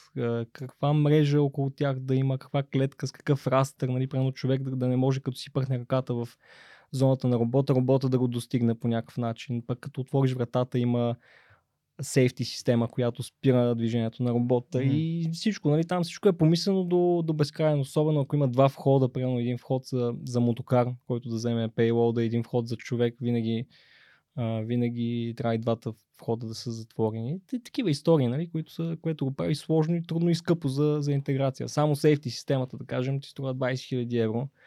Тая, нали, за страничен наблюдател изглежда като жълта ограда, всъщност отдолу има доста електроника и истории. И, и другата альтернатива на тези индустриални роботи колаборативните. Роботи без клетка, без нищо, е така сложени стоящи на маса или на работното си място а, и работещи с а, допълнителни сензори по тях, софтуер, нали, който винаги усеща, ако се удари в човек, в, в, в, така, в работно, в детайл от работното място или каквото и да е. И за нас беше логично. Всъщност ние се опитахме тогава да погледнем в а, бъдещето и си казахме, ми то няма логика, всички роботи са индустриални в бъдещето. По-скоро всички ще бъдат колаборативни. То е в пъти надгражда вече тази концепция за, за индустрия и за роботи. Тогава... Защо? Обясни, моля. А, ми, защо, ми, първо, много, много по-лесно за инсталация, много по-лесно за работа. Един индустриален робот, а, дори в наши дни, като хванеш един индустриален робот, те са едни сложни програми, примерно диалект на Basic, трябва да пишеш някакъв код, за да го, програми, да преместиш, да, да, нали, да направи нещо. Колаборативните хващаш с, нали, както тия микрофони тук пред нас, хващаш с ръце, преместваш го точка А, точка Б, точка С, нали, в нашия случай нали, по, по, по, по голямото, което сме направили от останалите, един интерфейс с иконки, те даже в, тук в един завод му казват андроида на роботите, защото той е като мобилен телефон с, с, послед, последователност иконки, а, с тъч екран си, си местиш робота, с ръце го местиш така нататък. Тъй, така че а, стъпката е голяма в посока лесно инсталиране и, и най-вече и пести място. Нали? Това също няма как да не го отчете. Може да направиш много по-компактна фабрика и да имаш много по-голяма производителност, ако имаш колаборативни роботи вместо индустриални. Hmm. Най-малкото заради тия сейфти регулации. Та да. Та, Та да. Стигнахме до, Хановер. До, да, до, до, до осъзнаването в Хановер, а, което, което сте имали и съответно кои бяха първите стъпки, които предприехте? Ами, това, което видяхме в Хановер беше, че колаборативни роботи има. Не беше изненада, знаехме го и преди това. Така запознахме се кои са основните производители, какво представят, какво продават, какви приложения е горе-долу. И всъщност потвърдихме това, че цената им е много висока. Цената на колаборативните роботи още тогава, на еквивалент на това, което ние направихме сега, беше два пъти по-висока. В интерес на истината, в началото искахме да направим по- и по-ниска цена, но, но не успяхме поради, поради ред причини, но, но може би това по-напред в разговора ще го споменем. А, в Хановер имаше една интересна а, история, понеже другата ни мисия беше да почнем да събираме доставчици за, за компоненти и почнахме да обикаляме. Нали, там мотори, редуктори, енкодери, каквото, каквото може да, да видим кой каквото произвежда. То, то, в интерес на истината всичко се произвежда там. А, има производители на всичко, на всяка част от този робот, така че ти можеш да си купиш а, компонентите на готово, да го сглобиш и да получиш робот. Бедата обаче, че не можеш да го направиш на цената, на която искаш. Най-малкото, сгубявайки така части, дори той от Китай взети, отиваш на никъде. Нали, смисъл, или, или трябва без печалба да продаваш, или нищо. Ние тогава това го разбрахме а, и осъзнахме, че ще трябва да си произведем почти всичко, което се сетиш по, по този робот. Всъщност това беше малко и изненада за нас, защото а, почти на, на всички компоненти а, цените бяха доста, доста високи. Давам ти пример. Давай ми пример, аз после ще дам на метафора, която ми идва много да използвам. Добре. А, и всъщност, пример, е интересна история. Отивам, отивам пред щанда, тук вече сме се разделили, нали? той, той ходи в една посока, аз друга имам си някакъв план. Това за първи път ми се случва на изложение. Така като вършиш работа на изложение, е различно от това да гледаш просто. Имаш си чеклист в ръцете, търчиш, почти нищо не можеш да видиш, няма значение. Отиваме пред един аз преди един штант на производител на абсолютни енкодери. Абсолютен енкодер е една електроника вътре в всяка става на робота, която, която казва на какъв, какъв ъгъл е взела, взела ставата. Италиански производител. И а, така започвам, нали, аз а, в неговите очи, може би келеш с раничка, започвам с думите, здравей, аз, нали, ние сме от българи, ще правим робот в България и така нататък, трябват ни енкодери. И той е, няма да забравя реакцията му, само се е, така усмихна се, може би се под, подсмя леко, каза нещо от рода на а, ха-ха, много забавно, че в България ще правите роботи, нали, на леко развален английски италянец. Сипа ми кафе, между другото, малко като всичко беше малко като, като подаяние. Нали, така. Като съчувствие. да. Това са сипа на кафе. Сипа ми едно италянско скъпо кафе идея. там, нали, примерно, имаше някаква много скъпа италянска машина за, е, отзад. Е, по, по-скъпа от нашия робот сега. А, и взе да ме разпитва, нали, така, но видимо с, с леко, с насмешка и какво ще правите, какво, нали, как, как го мислите, какво що. А, показа ми там няколко каталога, даде ми ги. Всъщност, всъщност това, което прави с всички, които mm-hmm. се завъртат там около щанда, нищо повече, освен че пих кафе с, с него. А, и, и, това, и това не беше, не беше единствената такава история, нали, но тази беше най- най-фрапантната от, от всички. Подозирам, че в момента не са ви доставчик. Не, не, не са. Не са. На неенкодери. И всъщност ние си го направим сами този енкодер. А това е малко като да си представиш, че отиваш на нали, на панаир, на който продават лего и ти ще си купиш лего и си сгубиш лего, а всъщност се окаже, че трябва да си сгубиш целият конструктор. Да, да си го направиш. си го направиш целият, не, не, не можеш да си го купиш и да си го сгубиш. Да, да, да, горе-долу същото. Всъщност тогава разчитахме, че можем да си набавим по-така основните компоненти и да, нали, да го облечем в една хубава опаковка и да направим маркетинг. Но като се върнахме в София, всъщност нещата изобщо не изглеждаха така. Тогава следващите месеци започнахме нали, той по а, механичната част, по мехатроника, там редуктори, шаси и всичко, аз а, от, значи, от моето ниво на, на програмиране и знание по електроника тогава това ми изглеждаше почти невъзможно. Аз трябваше да се науча да управлявам сервомотор. Mm-hmm. Никога не съм го правил, никога не съм бил Нали, тук пак да напомня, аз никога не съм учил електроника. Тя ми е изцяло хоби. Затова не говорихме достатъчно, но електрониката ми е изцяло хоби и аз винаги през годините, така като, като странично начинание, съм купувал някакви контролери, нещо да, да автоматизирам, да направя. А, това може би, това, това го давам на той, че баща ми в къщи много такива неща през годините си е автоматизиран. Той много обичаше да, да автоматизира, да, да прави, да струва. А, най-първите ми спомени са от пак от едни далечни години, там началото на 90-те трябва да е било, когато имаше режим на тока. И шантава работа беше 4 часа има ток, 4 часа няма. Та, та той като се върне от работа, акумулатор от колата се сваля, качва се горе, закачват му се две, две клеми. Всъщност къщата си има навсякъде удобства, лампички и не знам какво. И нали, това, това винаги ме е влечало под някаква форма, като стил хоби. Но за да, за да видиш какво ми е било нивото в началото, аз още там от тия години, където около MTL, където съм работил, а, нали, тип, типичен хардкор програмист, точно тогава си спомням, купувам си първия програматор за микроконтролер. Mm-hmm. Много пари трябваше да отделя, тогава бяха някакви стотици левове. Защото не е като сега, нали? Сега децата са свикнали, има такива Arduino китове, не знам какво малки контролерчета, които а, веднага включваш в компютъра, mm. има примерчета в интернет, mm. може да, де се вика, веднага може една лампичка да почне да мига едно светодиодче там на платката. При мен не беше така това упражнение светодиода ми отне седмици, нали, защото аз къде след работа, къде къде са от неделя нещо да опитам да науча да прочета, не става и не става. А, сложна работа. Та, това, което направих в Join the Players по никакъв начин не се препокрива с а, робота изобщо няма, няма общо с, с, с роботиката. Изобщо до този момент през цялото време нищо сериозно не съм сериозно а, говоря като мащаб, нали, като архитектура не съм захващал. И сега следващия момент трябва да направим сервоконтролер. И започнах по моя си начин да, да яда теорията. Нали, на този принцип 2080 обърнат на, на обратно. А, започнах да яда теорията и да, и да, търся, да търся варианти.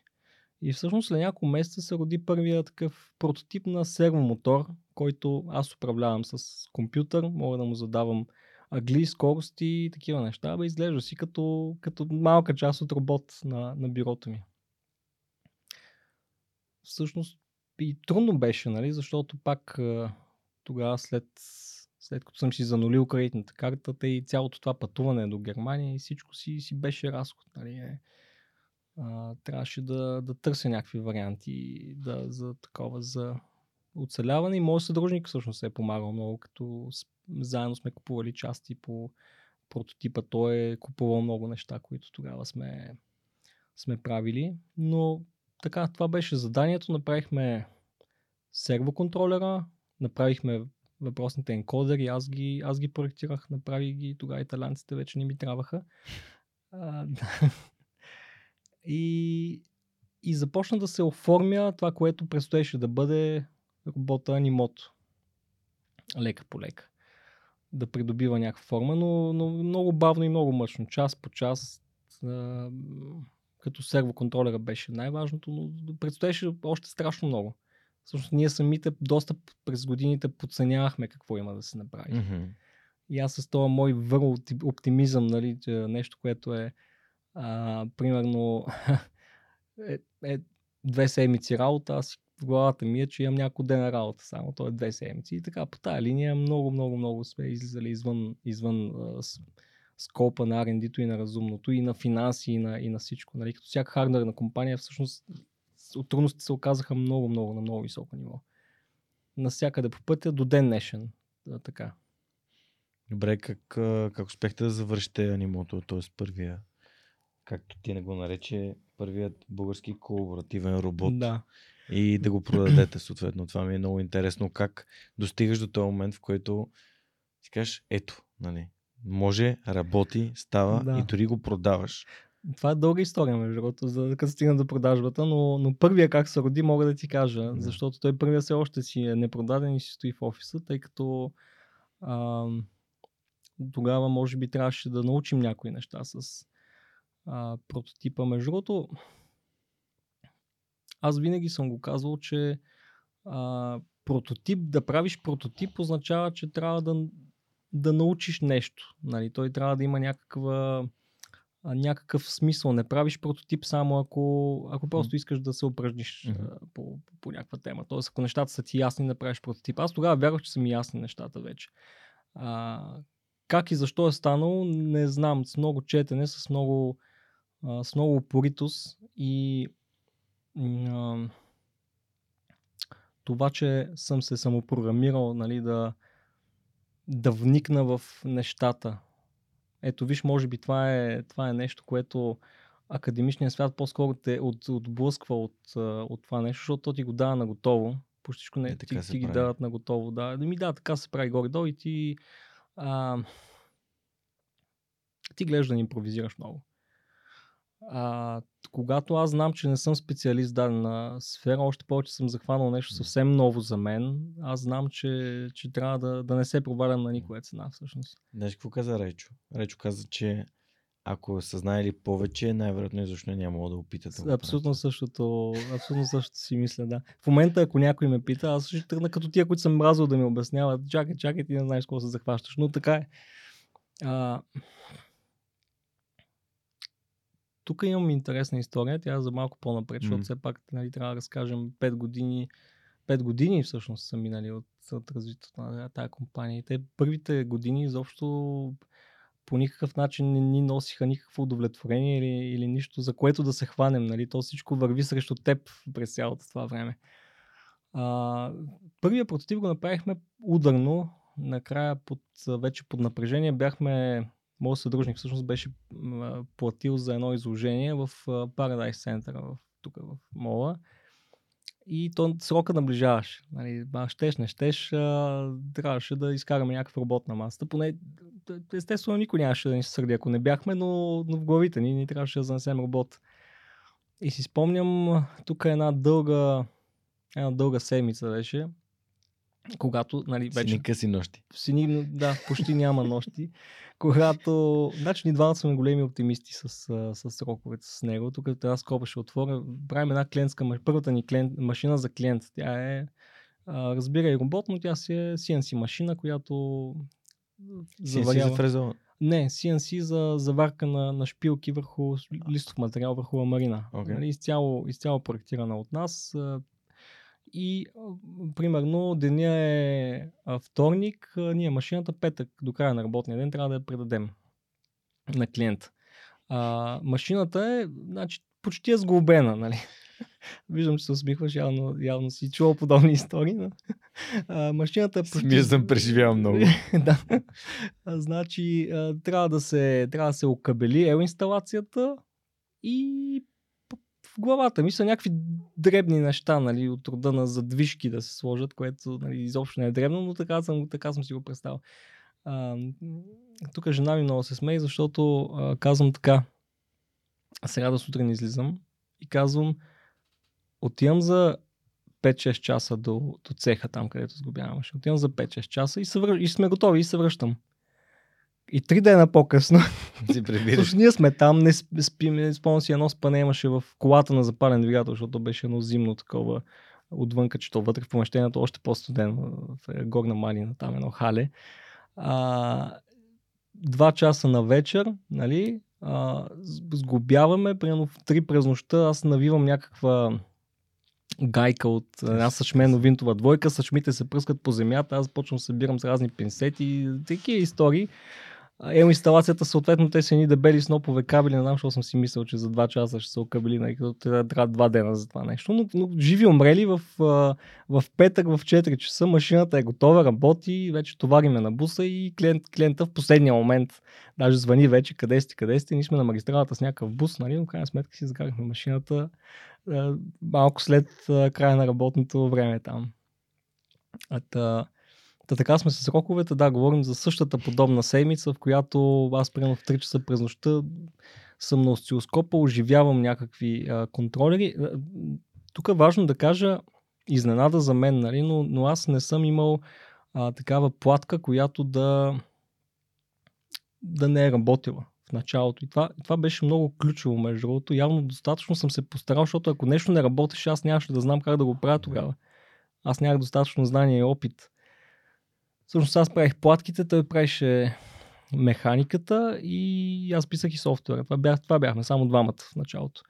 Нямаше как. Нали, то ние, ние не знаехме още как ще изглежда компанията ни, пък камо ли да, да тръгнем да М. търсим хора, пък нямахме и пари за това нещо. Мгм.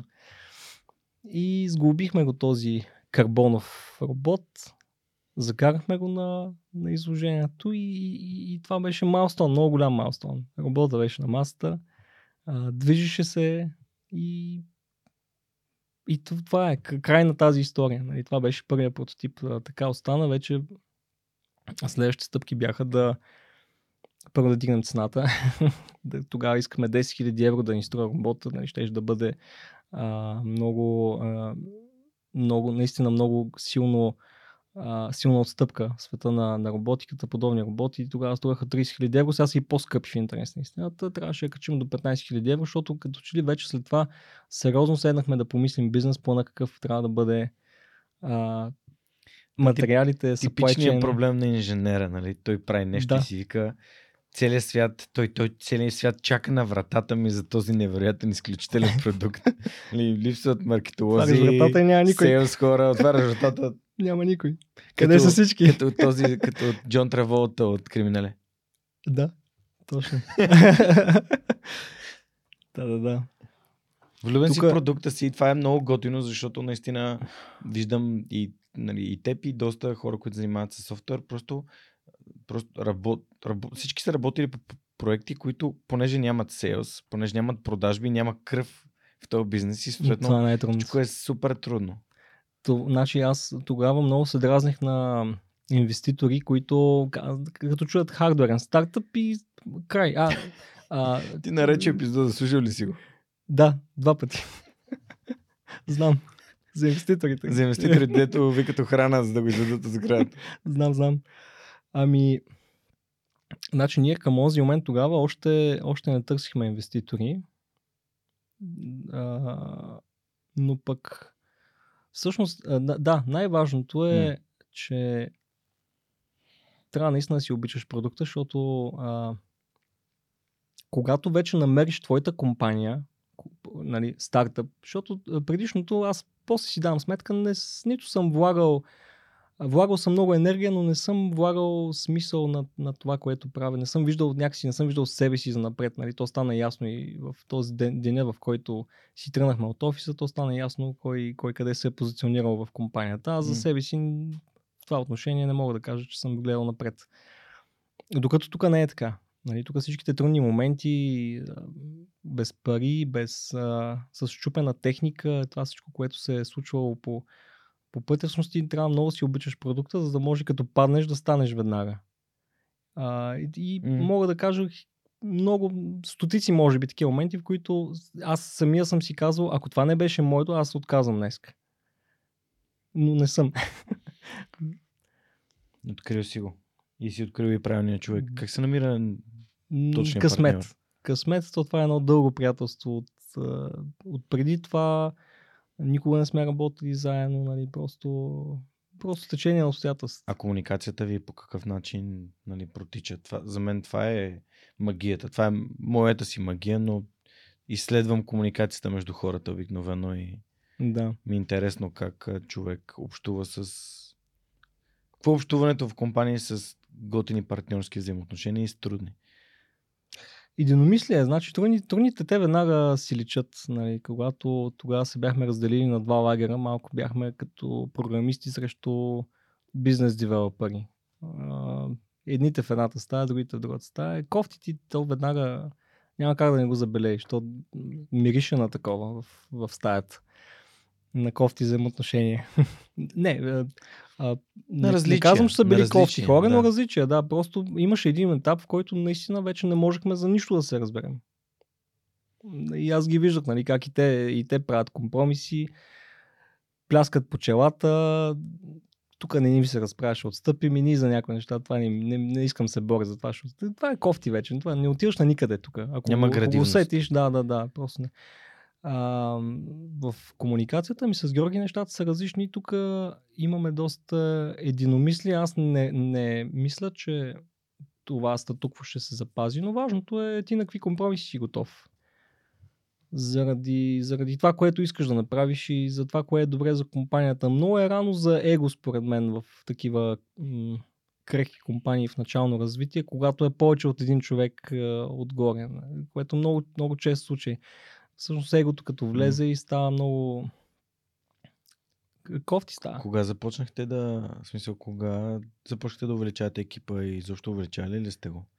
Да, увеличихме го в един момент. Сега тук, тук е момента да кажа, че ние до ден днешен сме много малък екип. Да. Ние сме а, четири човека основно, които са, Мгм. нали, като, като екип на компанията, с плюс външни а, консултанти, които сме ги наемали от време на време да ни свършат някаква работа. И нашето, нашето вярване беше, че с хитро инженерство могат да се постигнат тия неща. Когато си, а, когато си а, как да кажа, ед- едно е, едно е да проектираш детайл, който струва хикс на брой пари да се произведе и, а, к- как да кажа, по-лесното е това, се вика и аз, без да съм машинен инженер, съм проектирал много неща, които обаче в последствие не са практични за производство или не е това начина да се произведат ефтино, достъпно или пък много трудно се сглобяват. Тоест ти имаш още толкова работа, колкото да го проектираш, за да го направиш да, е, да ти е лесно на тебе в последствие. Давам пример с а, тази ракетата на Илон Мъс, нали, която от иновативни материали, като Мгм. ламарина и други такива, които нас никога не си позволявали да правят. Нали, в, никакъв случай да не се разбира, че сравнявам с, а, с Илон Мъск или който и да е, не се сравнявам с никой, но давам пример, че а, правиш нещо. Ето, а, пример на- направо от, от моята сфера. А, първите сервоконтролери, това беше един сандвич от а, 3-4 платки, една върху друга, а, една върху друга. Мгм. А, страхотна идея първоначално, защото си казвам компактно, нали, доста, компактно, доста добро, обаче после като почнеш да сглобяваш, като направихме първите 5 робота, ми то там има а, 50 винчета на, на, едно, на един двигател. Те са 6 в робота. Нали. Ти трябва днеска 300 винчета за един робот да навиеш само около платките, не говоря за целия робот. И това вече, вече ти чупи. Нали. Тук вече трябват хора за целта. И ние така по пътя много неща сме редизайнвали, за да ги направим да са, да са лесно произведими, да, да са, да, да, буквално да може да се произвеждат от, от почти всеки цех тук в София. Например, да, шит метала, това ламарината е много Мгм. достъпна, реже се на лазер, а, огъва се на апкант и така нататък. Такива лазери може да намериш почти всеки квартал в София, деца вика един е доставчик, ако ти свърши работа, отиваш към някой друг. И, и, и така, в този ред на мисли, да, да не се, това, което не искаме да правим, да не се заключваме с някаква много специфична технология и да, и, и да си завър- завързваме ръцете към, към нея. Универсални компоненти, off the shelf и всичко. Един от епизодите наскоро, който имах с човек, който използва индустриален робот, а, всъщност, доколкото знам е индустриален робот, нали, не е автоматизирана ръка, са децибел Да, знам. с техния желязко. Кука. Да. Куката, да, знам. Ка... Кука е индустриален робот, точно така. Той е с payload 150 кг или нещо така. Та, готино е, че абсолютно по неведоми пъти ще идват хора в подкаста, които или имат производство, или е, пишат софтуер или пък правят а, нали, изобщо произвеждащи роботи. Скажи ми за първата продажба. Как се случи голям ли беше купона? да. А, по-скоро една предистория. Значи ние през, през цялото това време сме търсили някакви варианти да, да вкараме свежи пари в компанията, защото а, дори сега, ако ме питаш колко струваше, не мога да ти, не мога да ти кажа със сигурност. Много, страшно много пари. Mm-hmm. А, възможно е да е някъде над, невъзможно, ми, със сигурност е над милион, колко точно, не знам, през тия години. Значи ние сме намерили начин да ги изкараме тия пари, да ги вложим. Какво правихме? търговска дейност, различна търговска дейност през а, а, друга компания, нали, да не е тази, да е съседна компания, за да, не, да, няма, някаква, да няма някакъв проблем по веригата, гигаутомата да си е защитена.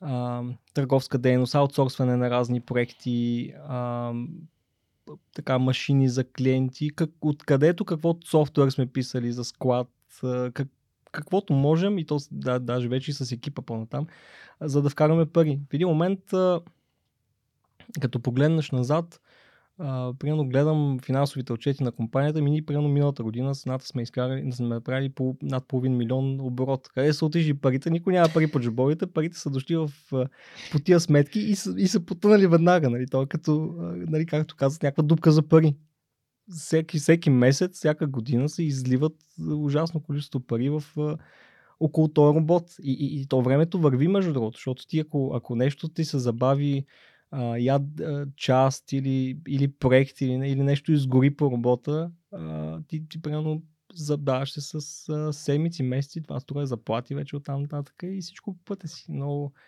много такива кофти сценарии. Ти, ти си много неустойчив. Ни до ден днешен все още не сме го преминали този етап да, да се похвалим, че сме вече устойчиви, нали, вече ни бърка това, че няма да направим продажба или нещо. Но първата продажба дойде след Ами с много, с много натискане. Всъщност ние искахме в началото да просто да смени производители на, на роботи. Така смятахме, че много голям кръг от хора ще ни се зарадват и може би ще а, ще се видят в тази идея да бъдат интегратори на роботи, защото те нали, в индустрията механизмите са такива. Имаш производител, имаш интегратор, имаш и клиенти. Интегратор е по средата. Той решава с каква техника, как точно ще направи приложението. Но в един момент осъзнахме, че ние сме тия интегратори. Няма кой, няма кой mm-hmm. да застане а, до нас. А, плюс това в България са много малко хората, които се занимават с такива неща. Тия, които се занимават, вече са хванали една или друга система и са си нали, добри са в тези системи. Трудно може да ги накараш да сменят системата и така нататък. Аз просто вярвах, че има млади хора, които, а, които ще им хареса, но уви, уви не е това случая. А, така че първото приложение беше за полиране на а, такива вратички а, от, мисля, че от инокс или от някаква, някаква нераждаваща стомана за професионални кухни, като тия, на, които на MasterChef се виждат да. вратичките. А, и съответно до работа имаше много неща, които не са подготвени по него, да, нали, там от към, и от към софтуера, от към приложенията. Та, тук изкарахме едно а, циклене напред-назад между клиента и, и робот, нали, докато, докато го, го направим. Особено това, че липсваха някои а, такива парчета код, които не му даваха възможност да прави всичко това нещо и трябваше в движение. Най-вероятно той трябва да извърши някакви много бързи движения за това полиране. Те бързите, да, бързите движения са там, линейни движения а, и така да може да пресмята отстояние. Имаше и щипка магия, нали, това, че трябва малко да, да варира с, с аглите, по които влиза с машината да полира, за да имитира реално човешката ръка. Но стана. А, лошото е, че не стана изведнъж, нали, като, като всички тия продажби. Не можеш да кажеш, ето днес ми звъна телефона, продадох и отивам да пия шампанско. Ти вече... Служих в една котия и изпратих ръката, нали? Ти вече си, си се изпотил, изморил, искаш само да се превереш да се наспиш, нали? Иначе да, договор е пуснат, продава се, звъниш в офиса, момчета, имаме продажба. А, кога ще им бира, ами, да, не скапан съм днес, кайде ще го измислим другата седмица и така вторият на мисли да а, сложно е, много, много са, повечето моменти са ниско-долу. Mm-hmm. Да, високите моменти в една такава компания са много нависоко, много по-високо, откъдето с реална професия в живота си някога можеш да изпиташ, но пък са малко. А когато си долу, си по-низко от, от обикновено и, и тогава трябва да намираш мотивацията в себе си, mm. за, да, за да продължиш. Всъщност това е нещо, което не казах, е, че аз след, след John Деплекс бях намразил думата стартъп. Аз не исках повече стартъп, нали, бях минал през тия там състояние на, на, на, на депресия, екзистенциална а, такава а, въпросителна и какво ще правя нататъка. И нали, кофти, защото се чувстваш и като, и като провал и нали, няма моменти, в които няма с какво да се похвалиш. А, и тръгвайки да правим гига автомата, си казахме, айде да направим компания. Истинска, какво ни пречи? Имаме си продукта, mm-hmm. имаме си бизнес план, mm-hmm. а, продукта ни е валидиран от другите компании, нали, направим нещо хипер иновативно, че да, да, нали, да трябва да първо да се борим с клиенти и с хора да, да, да го поискат. Знаем си, че си имаме а, така, пазар, знаем си кой е продукта, знаем си бизнес плана, давай да действаме по него. Обаче не става точно така нещата. Ти влизаш в стартъп мод още от ден първи.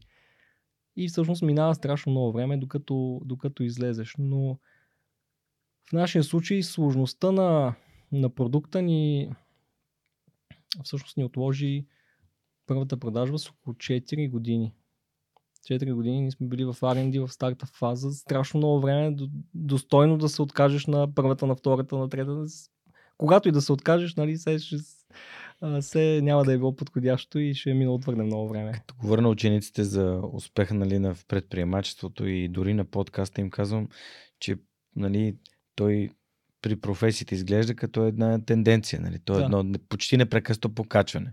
Освен да. ако не решиш да смениш сферата тотално или нещо корено да промениш, то си едно такова Виждаш си на къде се отива. ако смениш сферата, пак ще си леко надолу да, и пак, и пак, пак по тази крива. Докато при а, предприемачеството и конкретно и в, дори в сръх човека ти вървиш по нулата, дори по него и в минуса. И, и, и не знаеш дали това вървене ще е 3 месеца, 3 години или 5 години, или 7 години, или 10 години. Не знаеш, нямаш никакъв. Да. Може да е 3 дни, нали, но не знаеш. Точно. Много Малко хуб... вероятно е да е 3 дни, но примерно трябва да имаш поне едно време. Аз започнах подкаста и си казах, поне две години ще имам да трупам съдържание и да развивам себе си като водещ. Да. И, и, и ти като каза, нали, искахме, това е мисията ни, искахме да го направим възможно и като имаш нещо, което те дърпа и е по-голямо и по-силно от теб, ти, ти се връщаш и продължаваш. Да, да, да. И ма, тук нагласата е, че може да очакваш. Всъщност борбата е с теб самия. Mm. Аз ако mm. трябва да споделя как съм се чувствал през цялото време, значи основното ми, основният начин по който се чувствам е първо, че съм некомпетентен в това, което правя. Най-трудните ми моменти са били, когато се сблъскам с някой от индустрията, който по някаква форма разбира от нали, това нещо. А, и аз съм там, нали, с моята цялата си некомпетентност. Импостър синдром. Да. и точно. И с, а, нали, обаче пък с желанието си от друга страна да, да му покажа нещо на този човек. Нали, много странно, нали? Много странно, защото хем, хем ти си чувстваш некомпетентен от него, хем искаш да го впечатлиш по някакъв начин. А, та некомпетентност, не, със сигурност а, много разочарования такива от а, недостатъчно скоростното развитие. Нали, кофти, пак много кофти, защото тук трябваше да търсиш в себе си а, проблема, като, а, нали, като, като инвестираш дни, вечери, дни, вечери, то няма в един момент няма почивка вече за това нещо. Mm. и почваш да ги гледаш назад и кажеш сега това защо толкова бавно, какво не правя като хората, кое не е, какво, какво, какво, нали, много въпроси без, без никакви отговори. И всъщност много, самотно, в интересни самотно начинание за предприемачеството, семейството е абсолютно важно да те да те подкрепя. Нали? Аз в това отношение съм голям късметлия, но, но въпреки това, а, ти дори когато споделяш на семейството всичките незгоди и всичко, нали, което ти се случва, ти пак гледаш да си на, на, на, с позитивна нота, нали, да кажеш спокойно имам план, ще го, ще, нали, ще се оправим, ще, ще стане и така нататък. Колкото и ти е трудно нали, в тези моменти. Но, но трябва да обичаш продукта, много трябва да го обичаш. И тук, тук мога да разкажа друго нещо интересно, което mm-hmm. е свързано с а, нещо, ти каза продажба, ама то да се стигне продажба, всъщност има един тон пречки да го направиш, тъй като става дума за индустриален продукт. А, това, което бяхме съвсем пропуснали в началото, беше, че ни чака една дебела папка с а, ISO регулации от другата страна на, от Европейския съюз и, и световните са хармонизирани в цял свят повечето, но сота, които ние трябва да, да сме съвместими с тях. Това изобщо, нали, този момент го бяхме пропуснали в началото или по някое време вече като ни стана ясно, че има и сота за това, това и това, а, си казахме, чакай да си довършим продукта, пък ще, после ще ги прочетем да видим какво има в тях.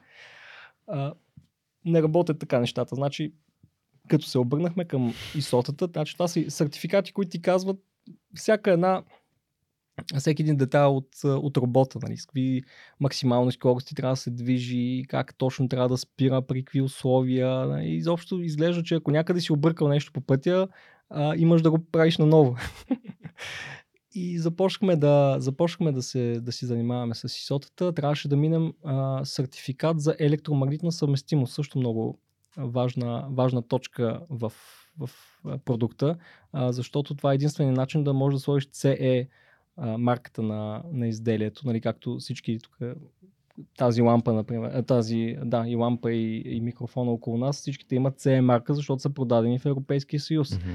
А, за да го направиш, трябва да имаш сертификат, че като включиш в контакта изделието, то няма да нещо да се случи някакво происшествие около теб, нали, че други машини няма да фелнат или еди какво си. В индустриална среда са доста стрихни нещата а, и се ходи в лаборатория за целта. И ти представи си как ние вече сме. Прототипа отдавна, отдавна е минал, вече шасито, което е за серийно производство е в ръцете ни. Нали? Ние mm. ще го продаваме, но трябва да им да минем сертифициране. А, в една лаборатория тогава в Стара Загора, в България има може би вече са повече, но, но бяха две. Едната е в София, другата е в Стара Загора. Тогава си запазихме час в Стара Загора. То е еднодневно изпитание, където работа се вкарва в една зала и започват да го тормозят с всякакви а, а, външни такива машини. Например, спират му захранването за, за 200 милисекунди и го връщат обратно. Да видят какво ще стане. Нали? Сега могат подскочи да... Uh-huh. И там в ИСОЦата пише как, по какъв начин робот трябва да се държи в, в, при тия различни събития. А, голям късмет, защото края на деня всъщност ние взехме сертификата, всички тестове бяхме минали. Последният тест беше а, в продължение на 20 минути се разрежда 2 кВт, 2000 волта заряд през контакта, така че да навлезе хубаво по електрониката на робота. И в сертификата беше записано, че машината може да премине с а, намалени функции, нали, смисъл с влушени функции, но със сигурност не трябва да, да греши, да, нали, да работи все пак, има хора около него, не трябва нещо лошо да се случи. Това са съвсем, съвсем изпитания от реалния свят, защото ако вътре, вънка има грамотевична буря или в съседното хале някоя тежка машина работи, това са точно тия събития, които се случват през контакта. И за щастие минахме сертификата от, от първия път с моята електроника, която нали, по моя си начин там е направена да, да, да, да работи без, да, без провал. Ще разкажа една забавна история, как сложих 12, опитах се да сложа 12 волтова кружка в 220 волтова а. Да, звучи забавно. После реших, че кружките са дефектни, разбира се, но това го разбрах, разбрах След го, като ги върнах. Okay. След втората, тя втората, първата ми гръмна в ръцете. Да. Втората само издимя. Такава. Да, да, да. Изгоря и вече ги върнах си казах, нали, тук съм, сте ми подали някакви кружки, дето. И, и жената на каста, едната вика, абе, вие като ги взимахте тия кружки, обрънахте ли внимание, че са 12 волта? Защото някои клиенти, и аз, а да, да, да. и се пребина вкъщи и викам, леле, леле, колко съм зле. Леле, колко съм зле. А, два пъти ми се е случило така. Един път това на кружка, един път напредадах късо с една фасонка с фазомера. Да. Ами, Поне това в електрониката го наричаме Magic Smoke, като, като пуши нещо, защото то е синьо, бяло, нали, много е забавно. Това съм имал един такъв, една серия цял ден, една някаква от, от, може би от първата серия платки, една, един сервоконтролер, тогава ето за да спестим пари и това съм правил. Всичките компоненти, те са как се насищат елементите по една платка. Имаш си mm. стенсил, шаблон отгоре, където нанасяш сол, пастата за появане mm. и, и, всеки компонент с пинсетка по отляво една табличка държиш пред лицето си, отдясно с пинсетката и отваряш пликчета, затваряш, местиш. И това примерно 2 часа, за да, за да включиш после и то да, и то да изпуши. Да има Magic Smoke. И понеже съм упорито копеле, Случва ми се веднъж, това в рамките на един работен ден, докато съм в офиса. Случва ми се сутринта до обяд. Хапвам, след обеда сядам, пак още веднъж, същата нова платка, нали, тя старата вече изгорява, нови компоненти, пак пускам, пак Magic Smoke.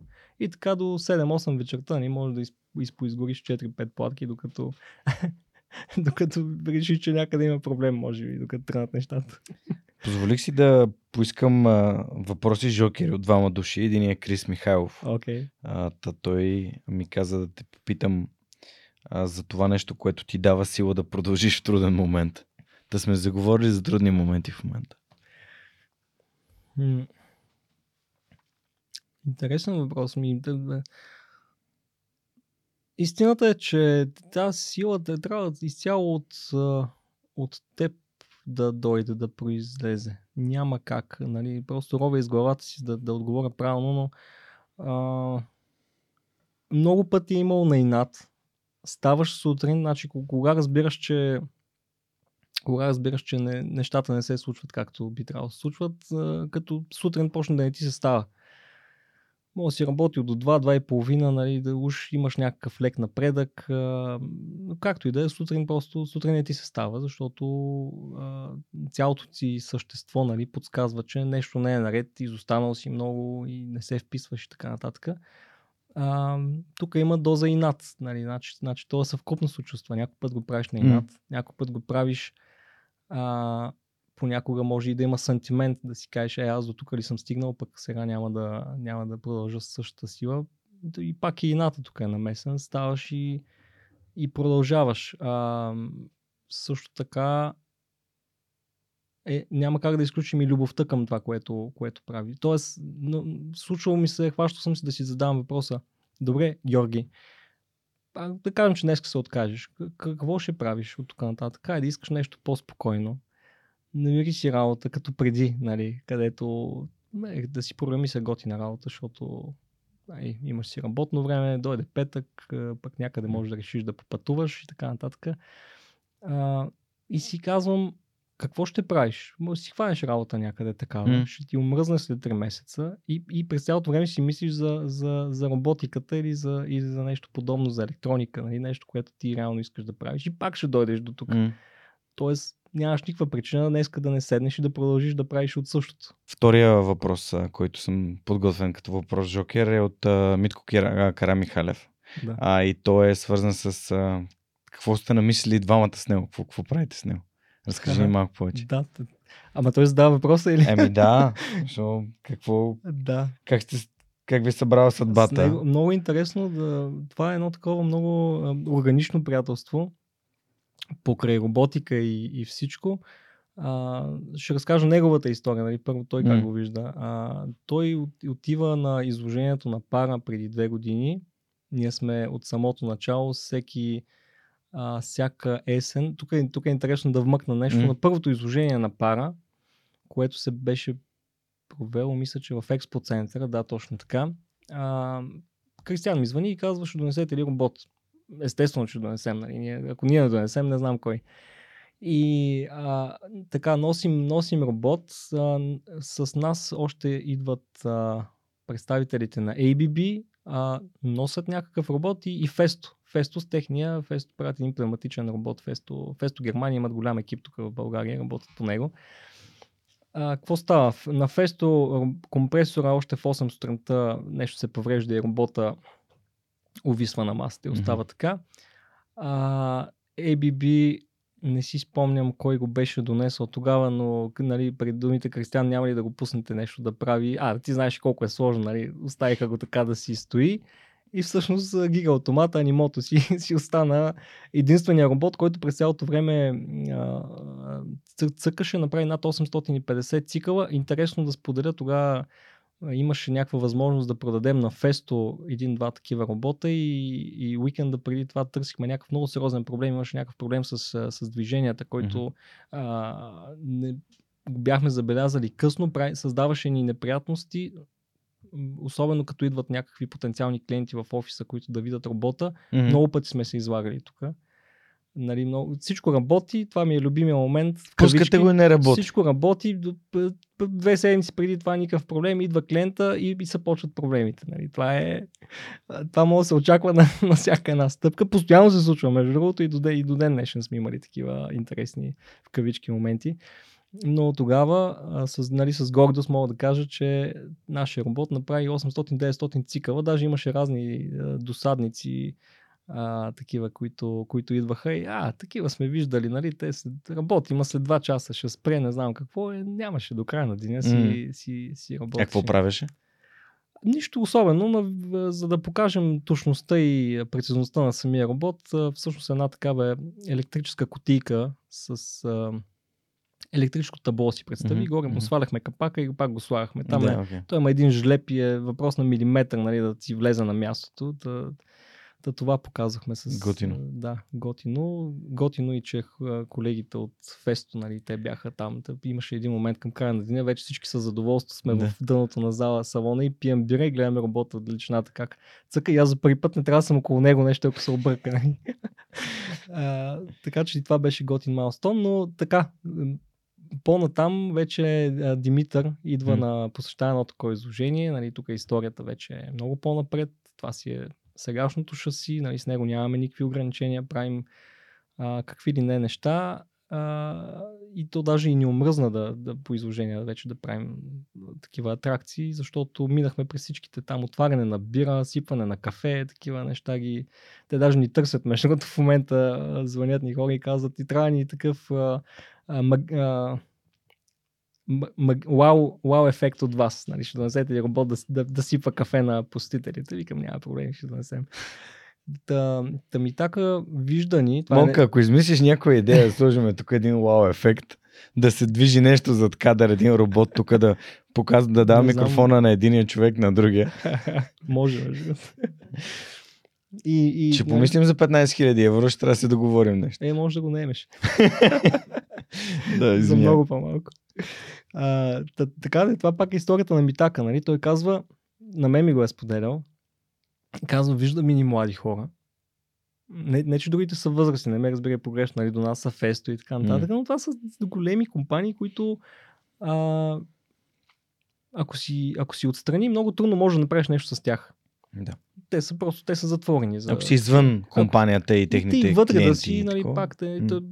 продукта си е продукт, той, те са най-старата компания, роботите си им на по, не знам, на 100 години сигурно ще станат вече и, и то, това е както е.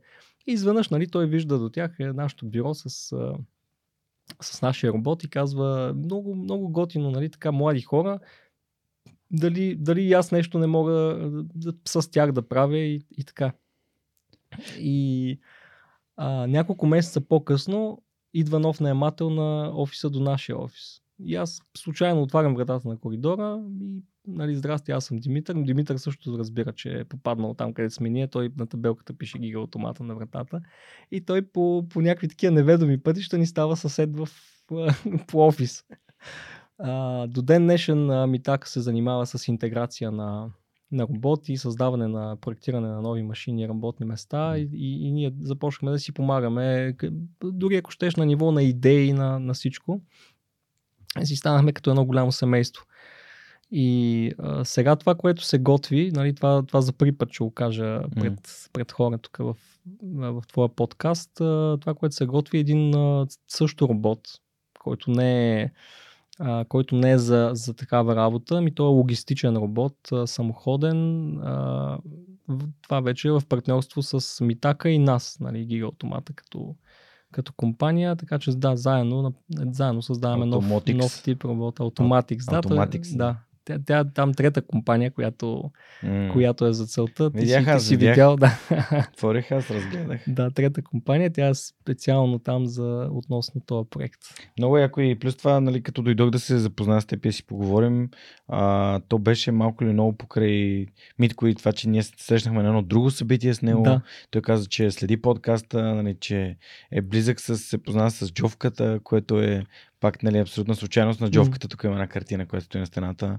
Коста Танасов, който ми, който ми гостува преди много време. Те пък там са градски Да. а, от Созопол и всъщност света наистина е много малък. Та, като си говорихме с него, каза, че искате да правите и като подкасти да разказвате, да говорите за роботика, автоматизация, така че ще се опитам и аз да ви бъда максимално да, полезен. това е другото, което това, което да може да правите, е да увличате повече млади да. хора и изобщо хора, а, които да стават самишленици. Да, да... да, целта ни е да направим наистина някой технологичен подкаст, който да, да дава да дава информация на тези, които искат да се занимават с индустриална автоматизация.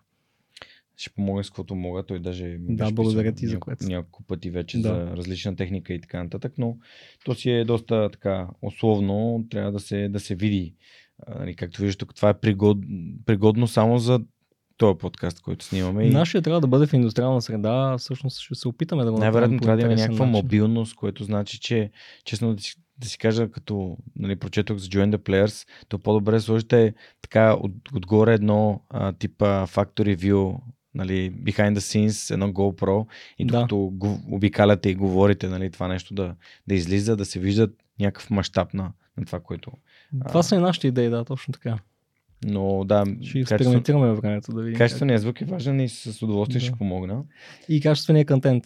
Разбира се. много важен. Може би ще бъде насочен повече за инженери и за такива, които наистина искат да правят нещо в индустрията или да научат нещо ново. И в този ред на мисли, като каза инженери, хора, които искат да научат нещо ново, ам, от какви хора има нужда гига автомата и, и, пара като членове на пара? Има ли нещо, с което, примерно, можеш да използваш аудиторията на свръх човека и да кажеш нали, какъв тип подкрепа самишленици и защо от какво имате нужда? Да, ами аз бих се обърнал към всички, които а, под някаква форма биха искали да се занимават с а, автоматизация. Тук е момента да кажа, че за мен, нали, както, както преди 20 години беше да разбираш от компютри, нали, тогава си беше нещо да разбираш от компютри, mm. то и сега е, но, но по друга форма. А, сега да разбираш от роботи вече е новото, новото да разбираш от компютри. И смятам, че това е така много хубава професия за близкото бъдеще.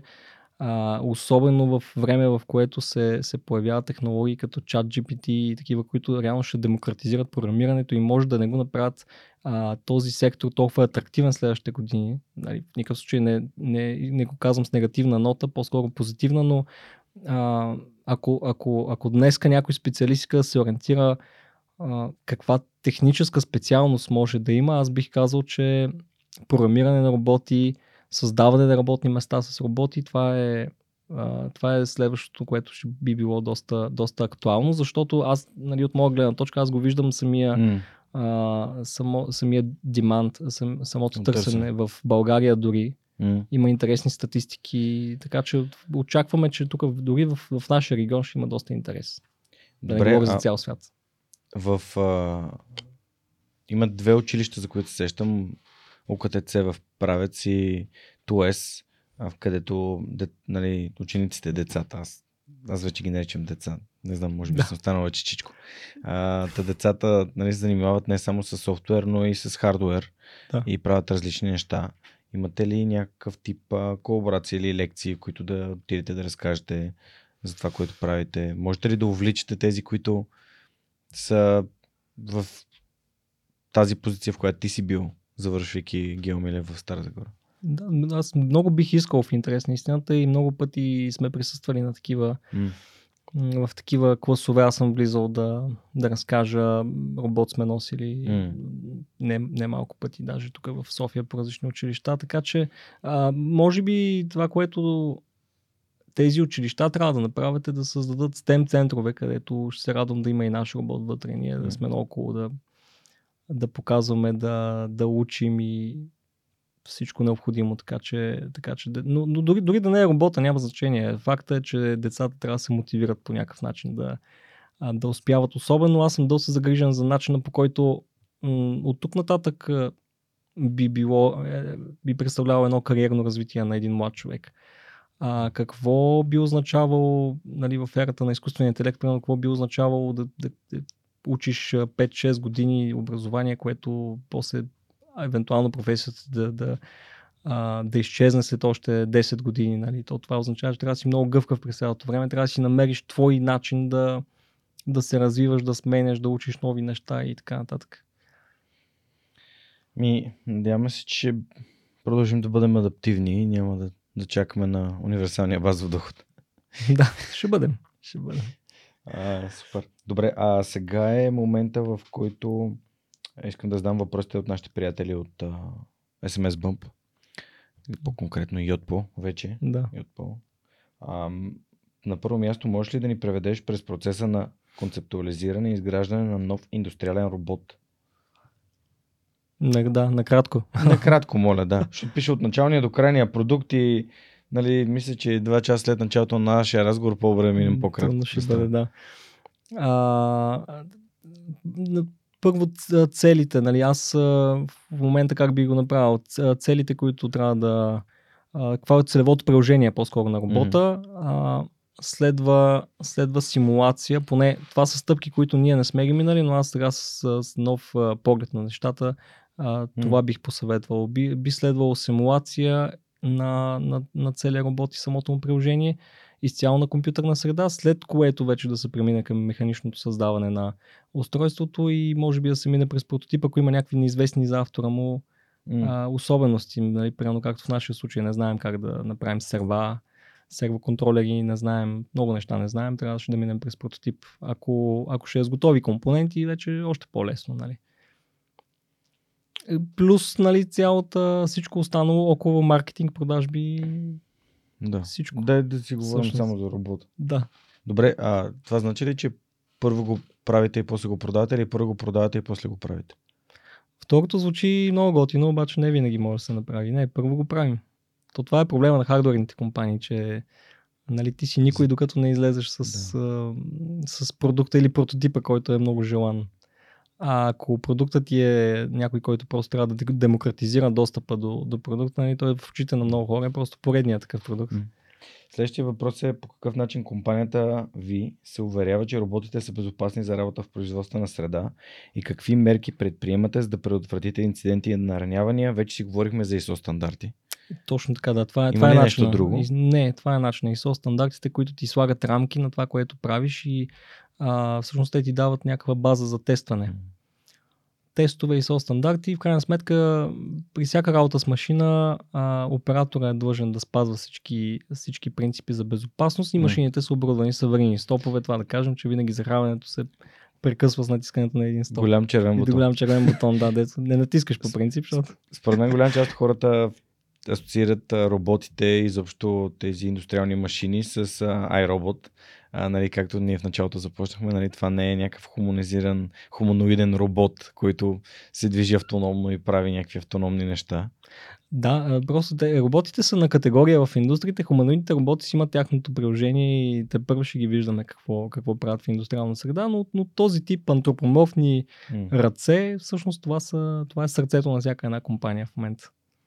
Колко често в непрофесионалното ти ежедневие, бих казал извън професионалното ти ежедневие, когато не работиш и не спиш 2 часа на нощ, а, виждаш задачи, които могат да бъдат автоматизирани чрез роботи. А, постоянно. А, дори тук, като, като ходя по графа на сам, постоянно виждам задачи. Аз всъщност имам една мечта да направя едно кафене в центъра на София, което да е изцяло с роботи.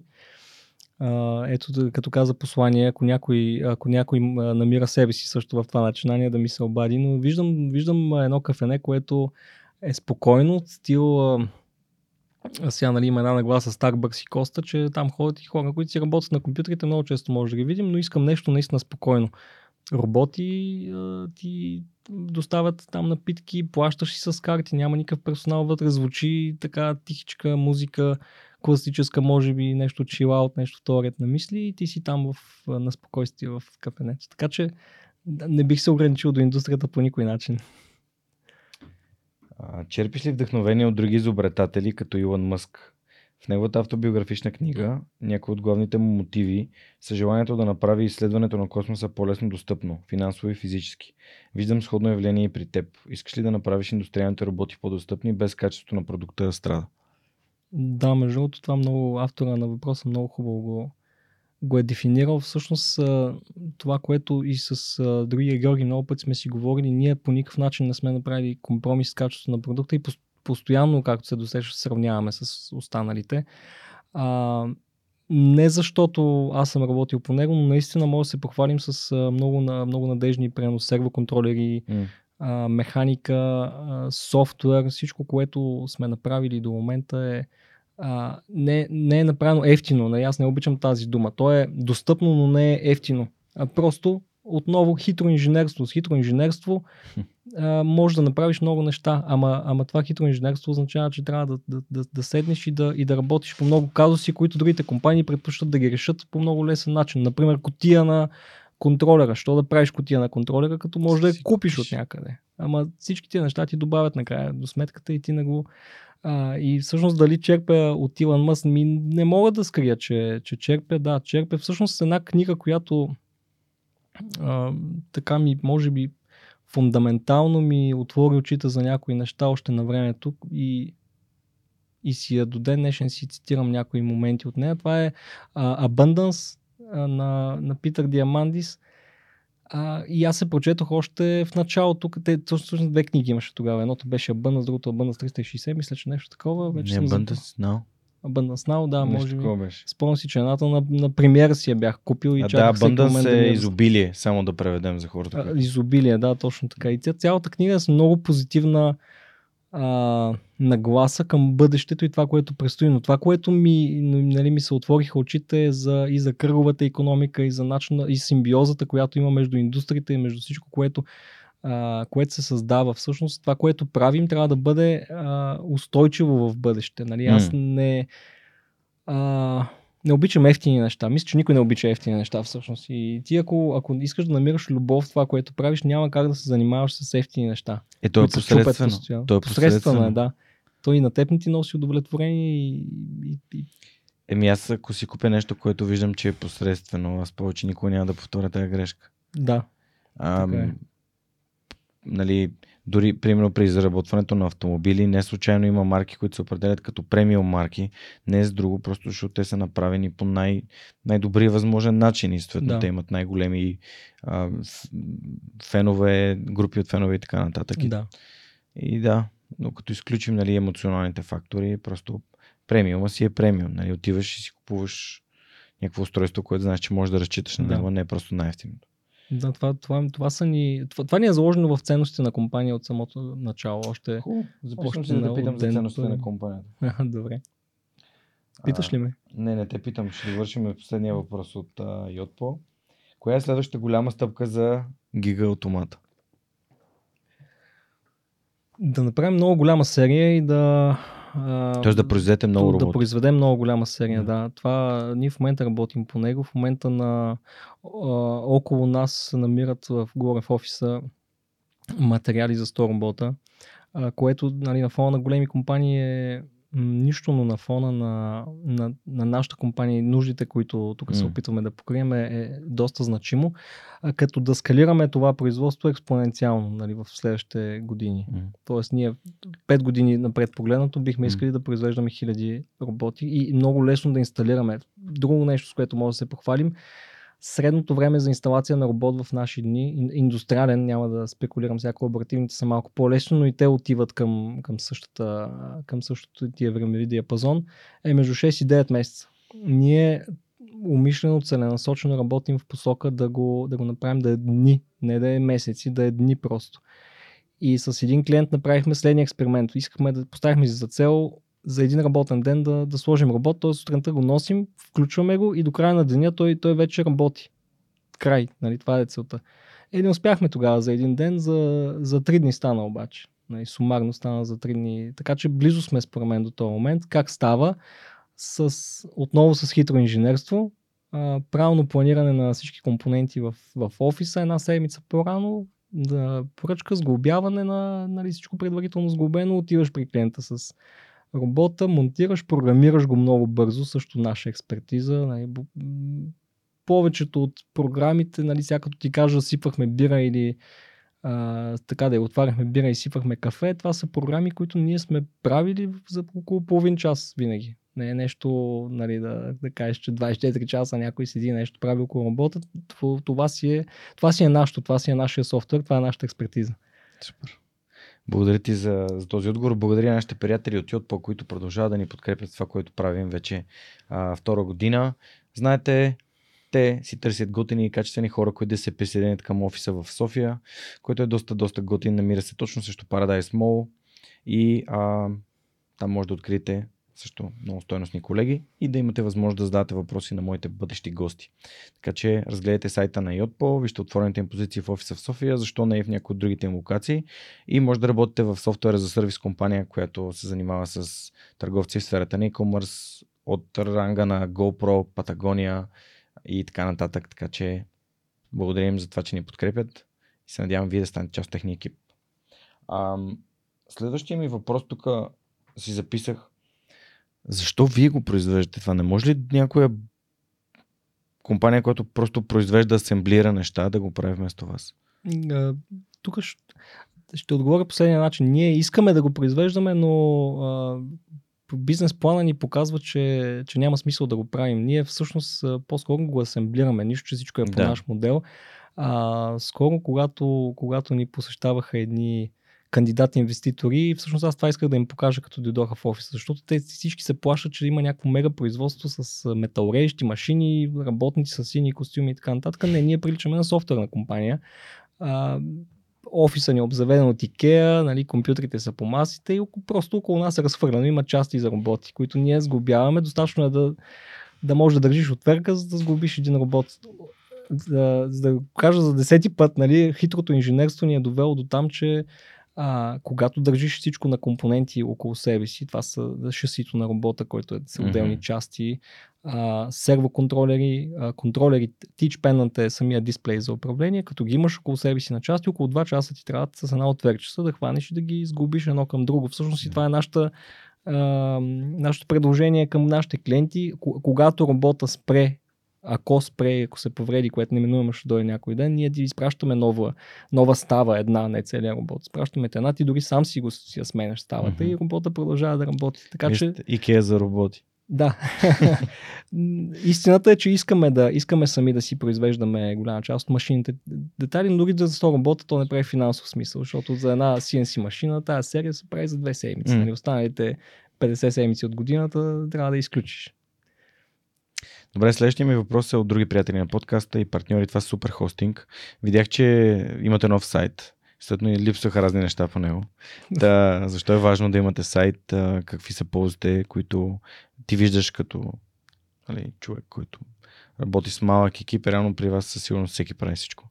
Ми, аз като човек, който идва от тия среди, нали, за мен като правиш компанията, още като пускаш регистрацията на фирмата, пускаш регистрацията на домейна и правиш сайт. няма, няма друга опция. Просто ти ако съществуваш, имаш сайт. Това е.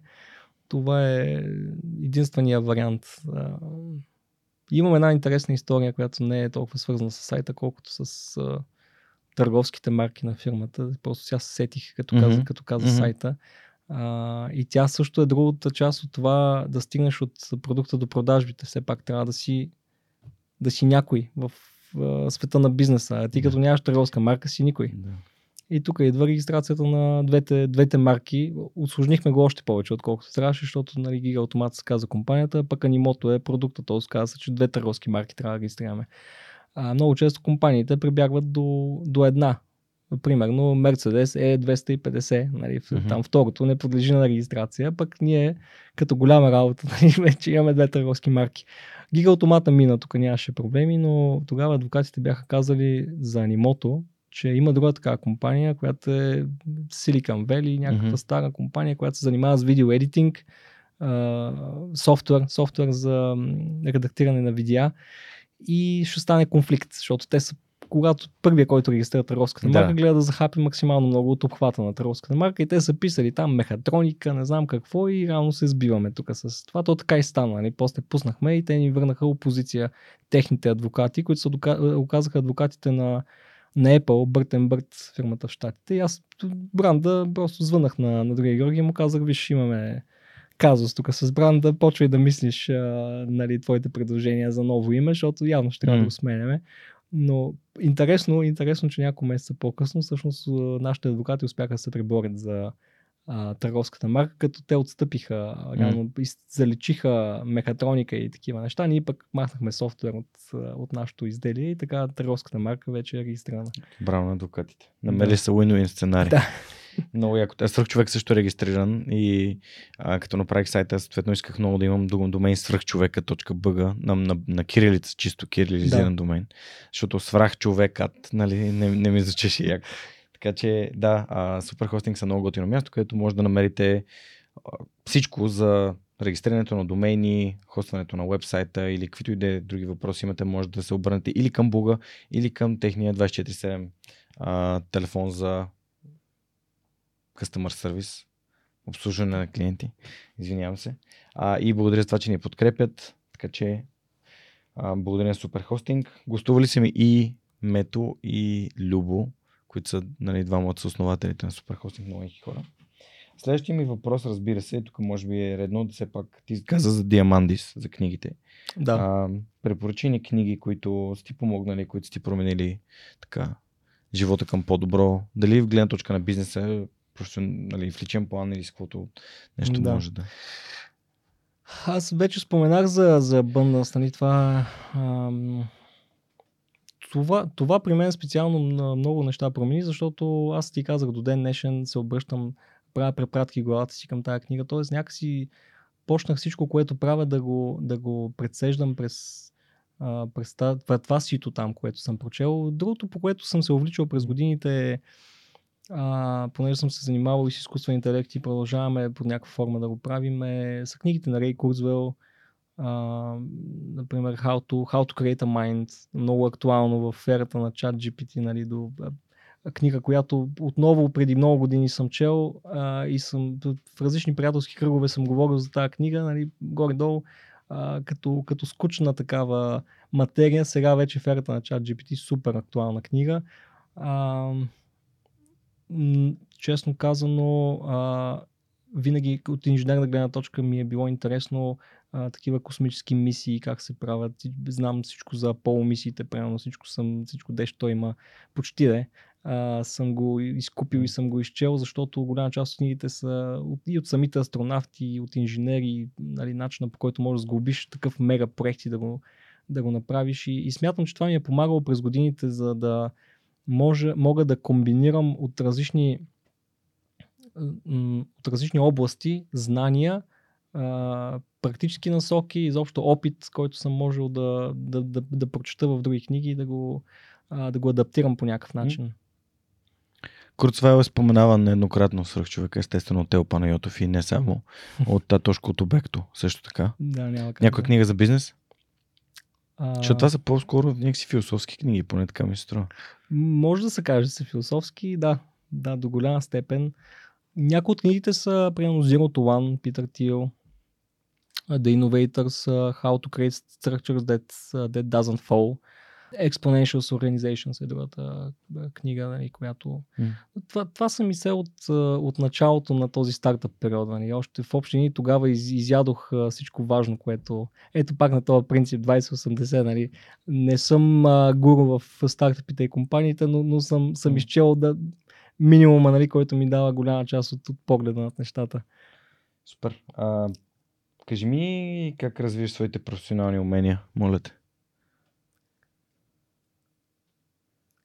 И ще да, да си позволя да задам още един въпрос след това за любимият ти софтуер, който ти спестя много време и усилия. Добре. А, и... Значи тук ще отговоря с един, един пример от, тук от съвсем скоро. Ето сега а, сега пускаме нова серия платки за производство. Нали, всичко ми минава през ръцете все още, въпреки че вече има, има кой да ми помага с платки с електроника, но, но накрая съм аз.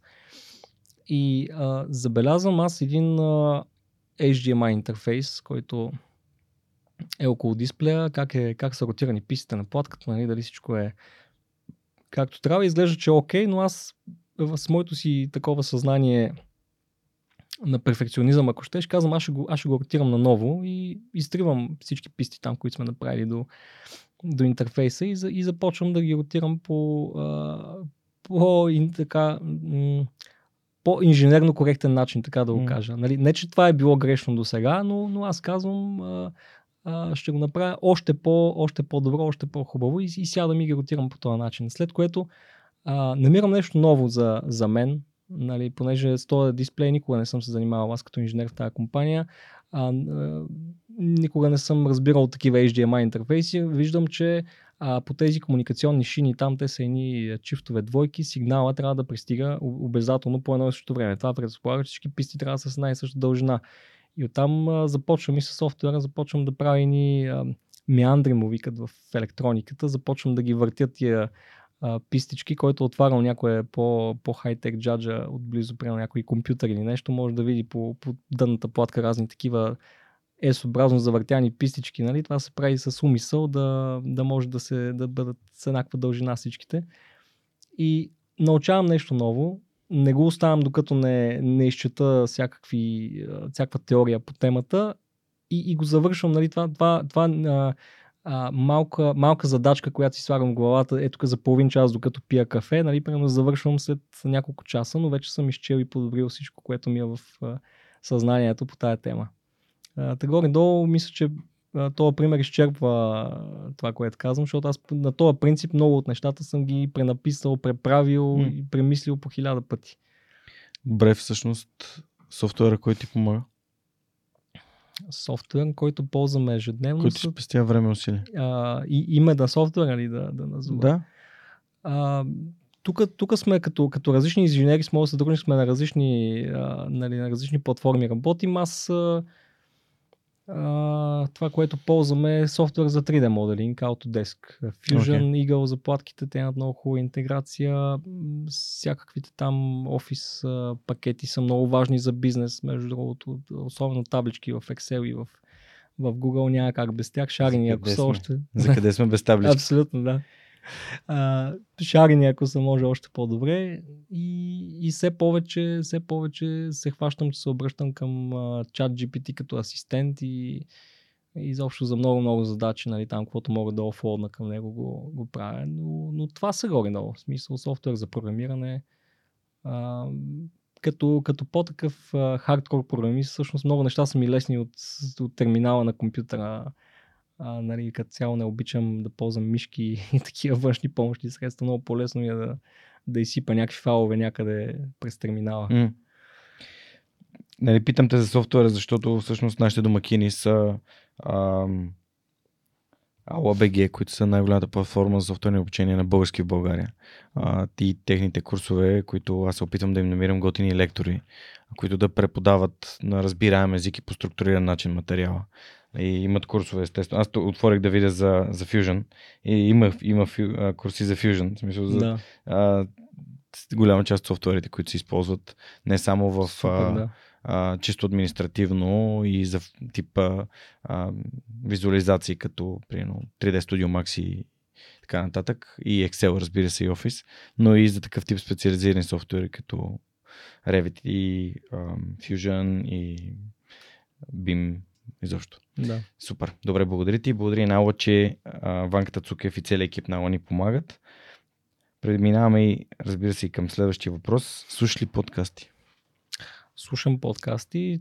Твой е един от тия М, подкасти. Сподели кои подкасти слушаш. Ами, имаше един период, доста се обличах по... А, има, има motivational подкаст, нали, там са в общи изрезки от аудиокниги, които Мгм, така ти набиват канчето всеки ден.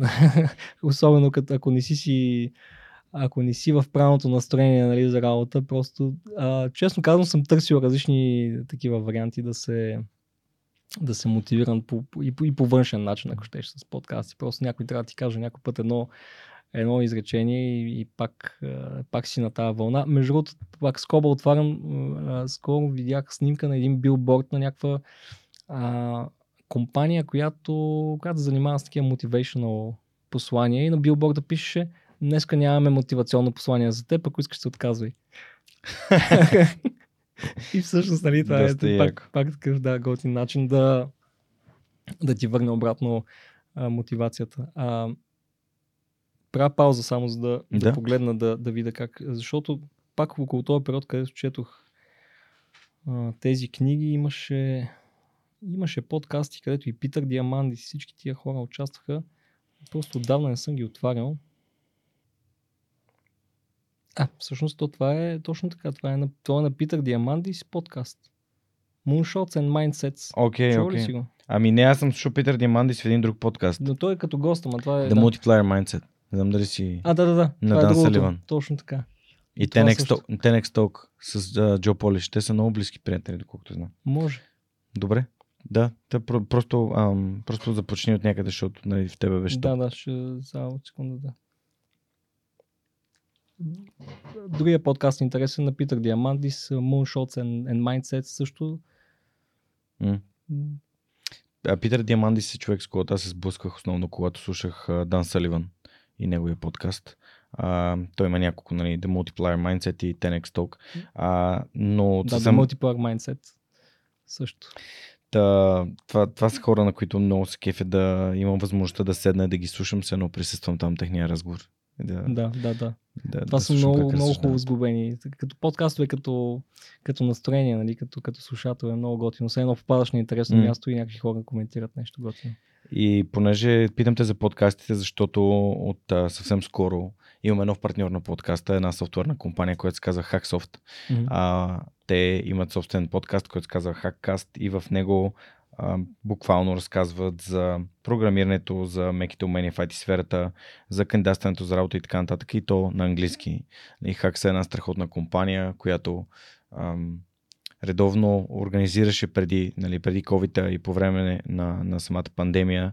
Имаше онлайн издание на Hack България, страхотно IT събитие, което всеки път съм поканен и е удоволствие да, да отразявам. Така че а, благодаря на Hack Soft за това, че застават за свръх, свръх човека и заедно следващата една година ще ви разказваме за нещата, които, с които те занимават, нещата, които те правят. Така че благодаря ви. Не започваме случайно, абсолютно случайно с теб, като Да. да. човек, който а, нали, програмирането му е толкова важно с една с партньорство на още една софтуерна компания.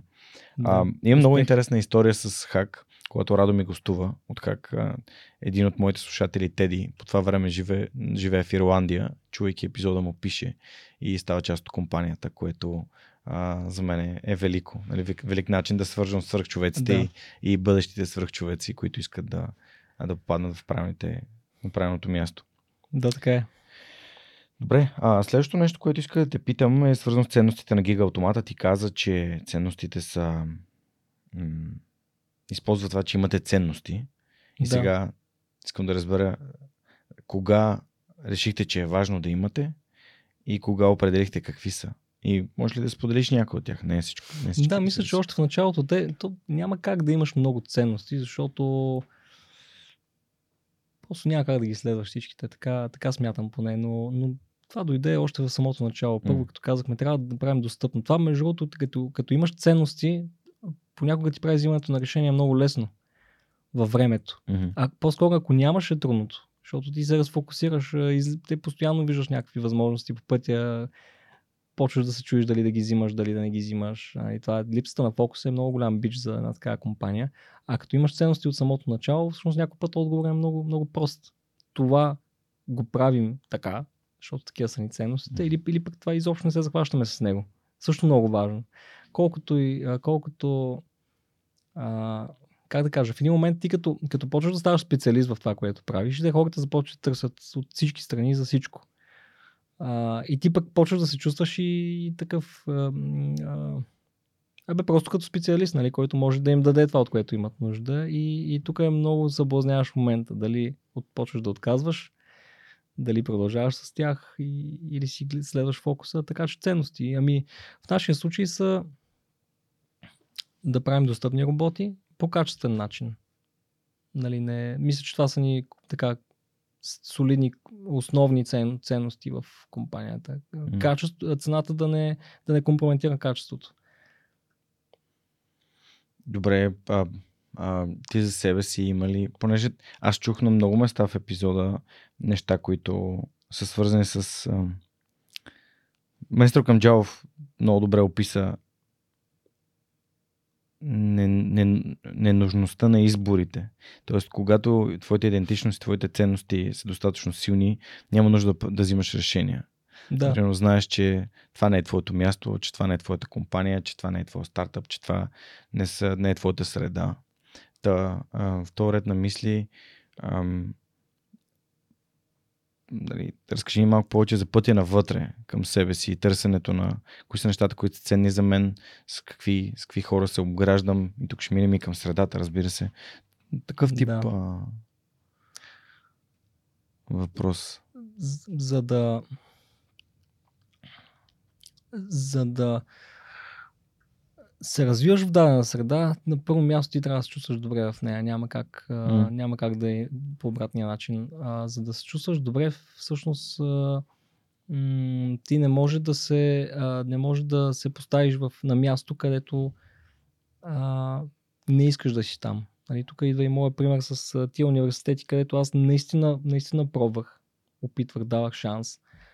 А, но в един момент осъзнавах, че, че това не е моето, т.е. тази среда не е, по никакъв начин не ме развиваше мен като, като човек. Аз, ко- когато съм бил в, в тия среди, всъщност осъзнах колко, сам колко повече можех да постигна извън контекста на, на това М. нещо и да, автоматично тук ти става ясно, че то ти тежи по някакъв начин или те, или те, или те възпира, така да го кажем.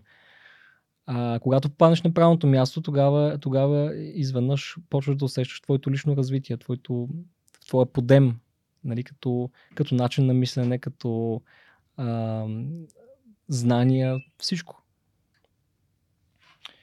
И как какво ти помага да, из, да разбереш дали, ам, дали хората, с които общуваш, са тази среда, която искаш да имаш. Нали, при мен беше малко, аз едно скочих в балона, просто се появих там.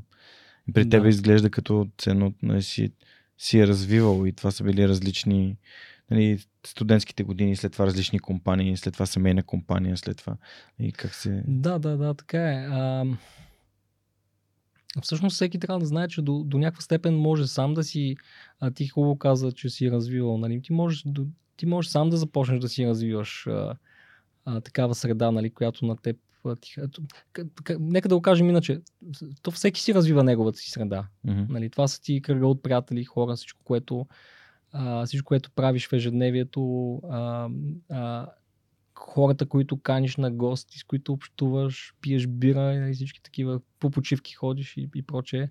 А, изцяло е в твой, в твой контрол, в твоите ръце. А, всъщност тук е нещо, ко- което е важно. А, аз не вярвам, че може с, а, с едни и същи хора, с един и същи кръг от хора да, да продължиш а, твоето си развитие по, по много такъв експлозивен начин, освен ако този кръг от хора не, не го прави същото. Ти Мгм. в един момент вече спираш да се вписваш в а, тази среда. Не знам, а, не знам дали си го изпитвал. О, да. и то, това всеки път идва като направиш някаква по-голяма промяна, но а, за съжаление това е истината. Нали, а, То Не, важи за предприемачеството. съжаление. В смисъл, просто т- то еми, живота да, да, продължава. да, точно така. То си е живота. Не е То е естественият отбор на това ти как се развиваш и с какви хора имаш нужда да общуваш, за да бъдеш там, където искаш да бъдеш. Да, защото а, има тя една много такава банална приказка, че ако си, ако си наумния в стаята, значи си объркал си стая. грешната стая си, да. А, така че след като, след като имаш някакви амбиции за личностно развитие а, и ако се движиш достатъчно бързо, дори за ритъма, с който останалите хора се движат, а, има голяма вероятност да трябва да си смениш средата 1, 2, 3, 5, колкото пъти е необходимо. И защото тя, всяка, всяка среда ти дава нещо до някаква степен. И ти взимаш от него Да. и подобряваш. Обаче в един момент почва да ти умалява. И в този ред на мисли, кои са хората, които теб те вдъхновяват и би искал да чуеш свърх човек.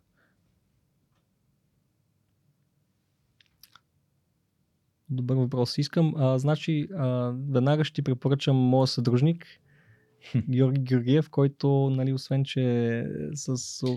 Ще станат трима в свърх човека, вече ще бъде трудно да се, бъ... да се различат. Така е, да. Трима Георги Георгиев от Скапто, Да. а Георги Георгиев от Кизомбохоликс БГ и Еми, това е нашата, нали, нашата съдба на, на георгиевците, да сме, да сме трудни за разпознаване, ама няма нищо. а, друг. Защото, защото той, нали, освен че образованието му по роботика, той е спортист. Всъщност много такъв много заклет спортист в миналото, което смятам, че му дава нужните качества, за да, за да дърпа, да опъва въжето по, с страшна сила, нали, много по-силно от мен в доста моменти и така. Друг.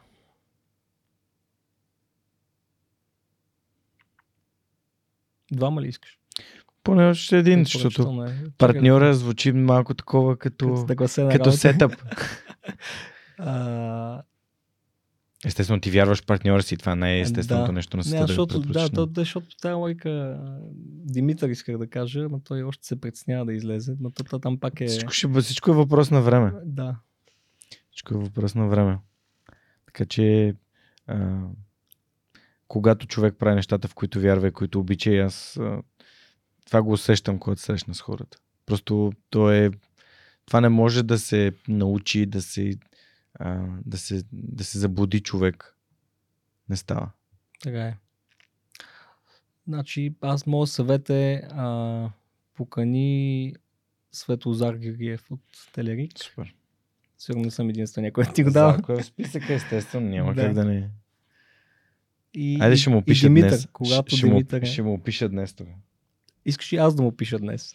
Пиши му, пиши му Зарко, с Георги си говорихме и той каза, че днес ще ти пише, защото от прекалено дълго време отлагате това интервю. да. Васко Терезиев го чаках 4 години, така че. Еми, така сте. Добре, супер, благодаря ти. Ам, има ли нещо, за което не сме си говорили, според теб е важно да се спомене, насочвайки се към финала на нашия разговор?